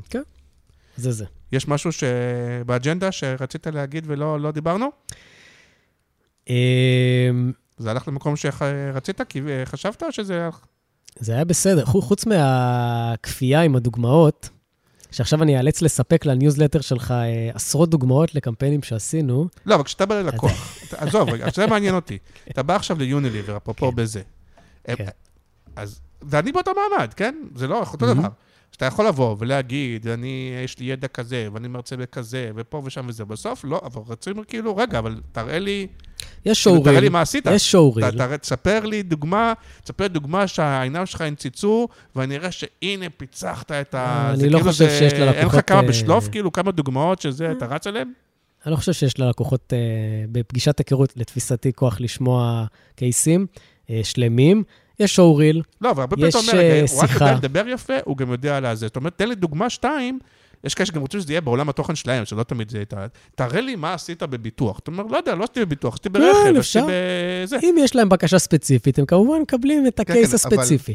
אבל אני חושב לא, אבל אין לך שבסוף... כמה סיפורים, כאילו, בזה שאתה לא. רץ איתם תמיד? לא, כי אתה יודע, יש... בסוף, אם ראו שעבדת עם uh, כמה עשרות לקוחות גלובליים ולוקאליים גדולים, מוכרים, trusted, והם עובדים איתך כבר כמה שנים, כנראה שאתה עושה משהו טוב. ואם אתה שואל את השאלות הנכונות ואתה נותן ללקוח לספר ולדבר, ורגע, אתה, אתה הופך את, הפגישה הראשונה לסוג של חצי ייעוץ כזה, ולא פגישת מכירה, "ב- בואו תראו מה עשיתי. זה בעיניי אה, הרבה יותר כאילו קונברט מאשר אה, עשינו ככה, עשינו ככה. אני לא פחות, אני גם אה, מהצד שלי, כשאני פחות פוגש נתקל בזה, כאילו פחות נתקל בכזה, ספר לי משהו שעשית, לא, או שאני בא זה ומספר. גם וגם, אה, גם כשאני נתקל. באחרים, כן. אז אה, אז הוא אומר, אוקיי, ותמיד יש את השאלה, אתה אומר, רגע, אולי הוא פשוט יודע לדבר נורא, אתה יודע, הוא יודע לדבר נורא יפה, הוא יודע לדבר את המילים הנכונות, הוא יודע זה. אני רוצה, תן לי דוגמה שתיים של מה כן. עשית. לא, מי שמחזיק, מי שמחזיק... זה באופן כללי, זה כאילו, וגם אני חושב שמצפים ממני. כן, אבל מי שמחזיק לקוחות גדולים לאורך זמן, זה לא מספיק שהוא ידבר יפה. יעבדו איתו פעם אחת, ואז יעיפו אותו אחרי הקמפיין הראשון, אם הוא רק יודע לדבר יפה. אם הוא גם יודע לעבוד, אז כנראה שהם יישארו, ונראה לי שזה מספיק זה מקרה שלך. לרוב הלקוחות. טוב, תודה רבה, תודה לך. היה מעניין, ואתה בהחלט נמצא בקריאיטיב פרסט, וזהו, זה... מה נגיד עוד? מה נגיד? קוסקוס. צריך למצוא מאיפה. למדתי את זה. תגיד, אני שומע מפ- מפודקאסטים, למשל, אני כאילו מקבל כל מיני כאלה, אתה יודע. תובנות. כן, כל מיני דברים. טוב, טוב, יאללה, תודה רבה. תודה רבה. ביי ביי. ביי ביי.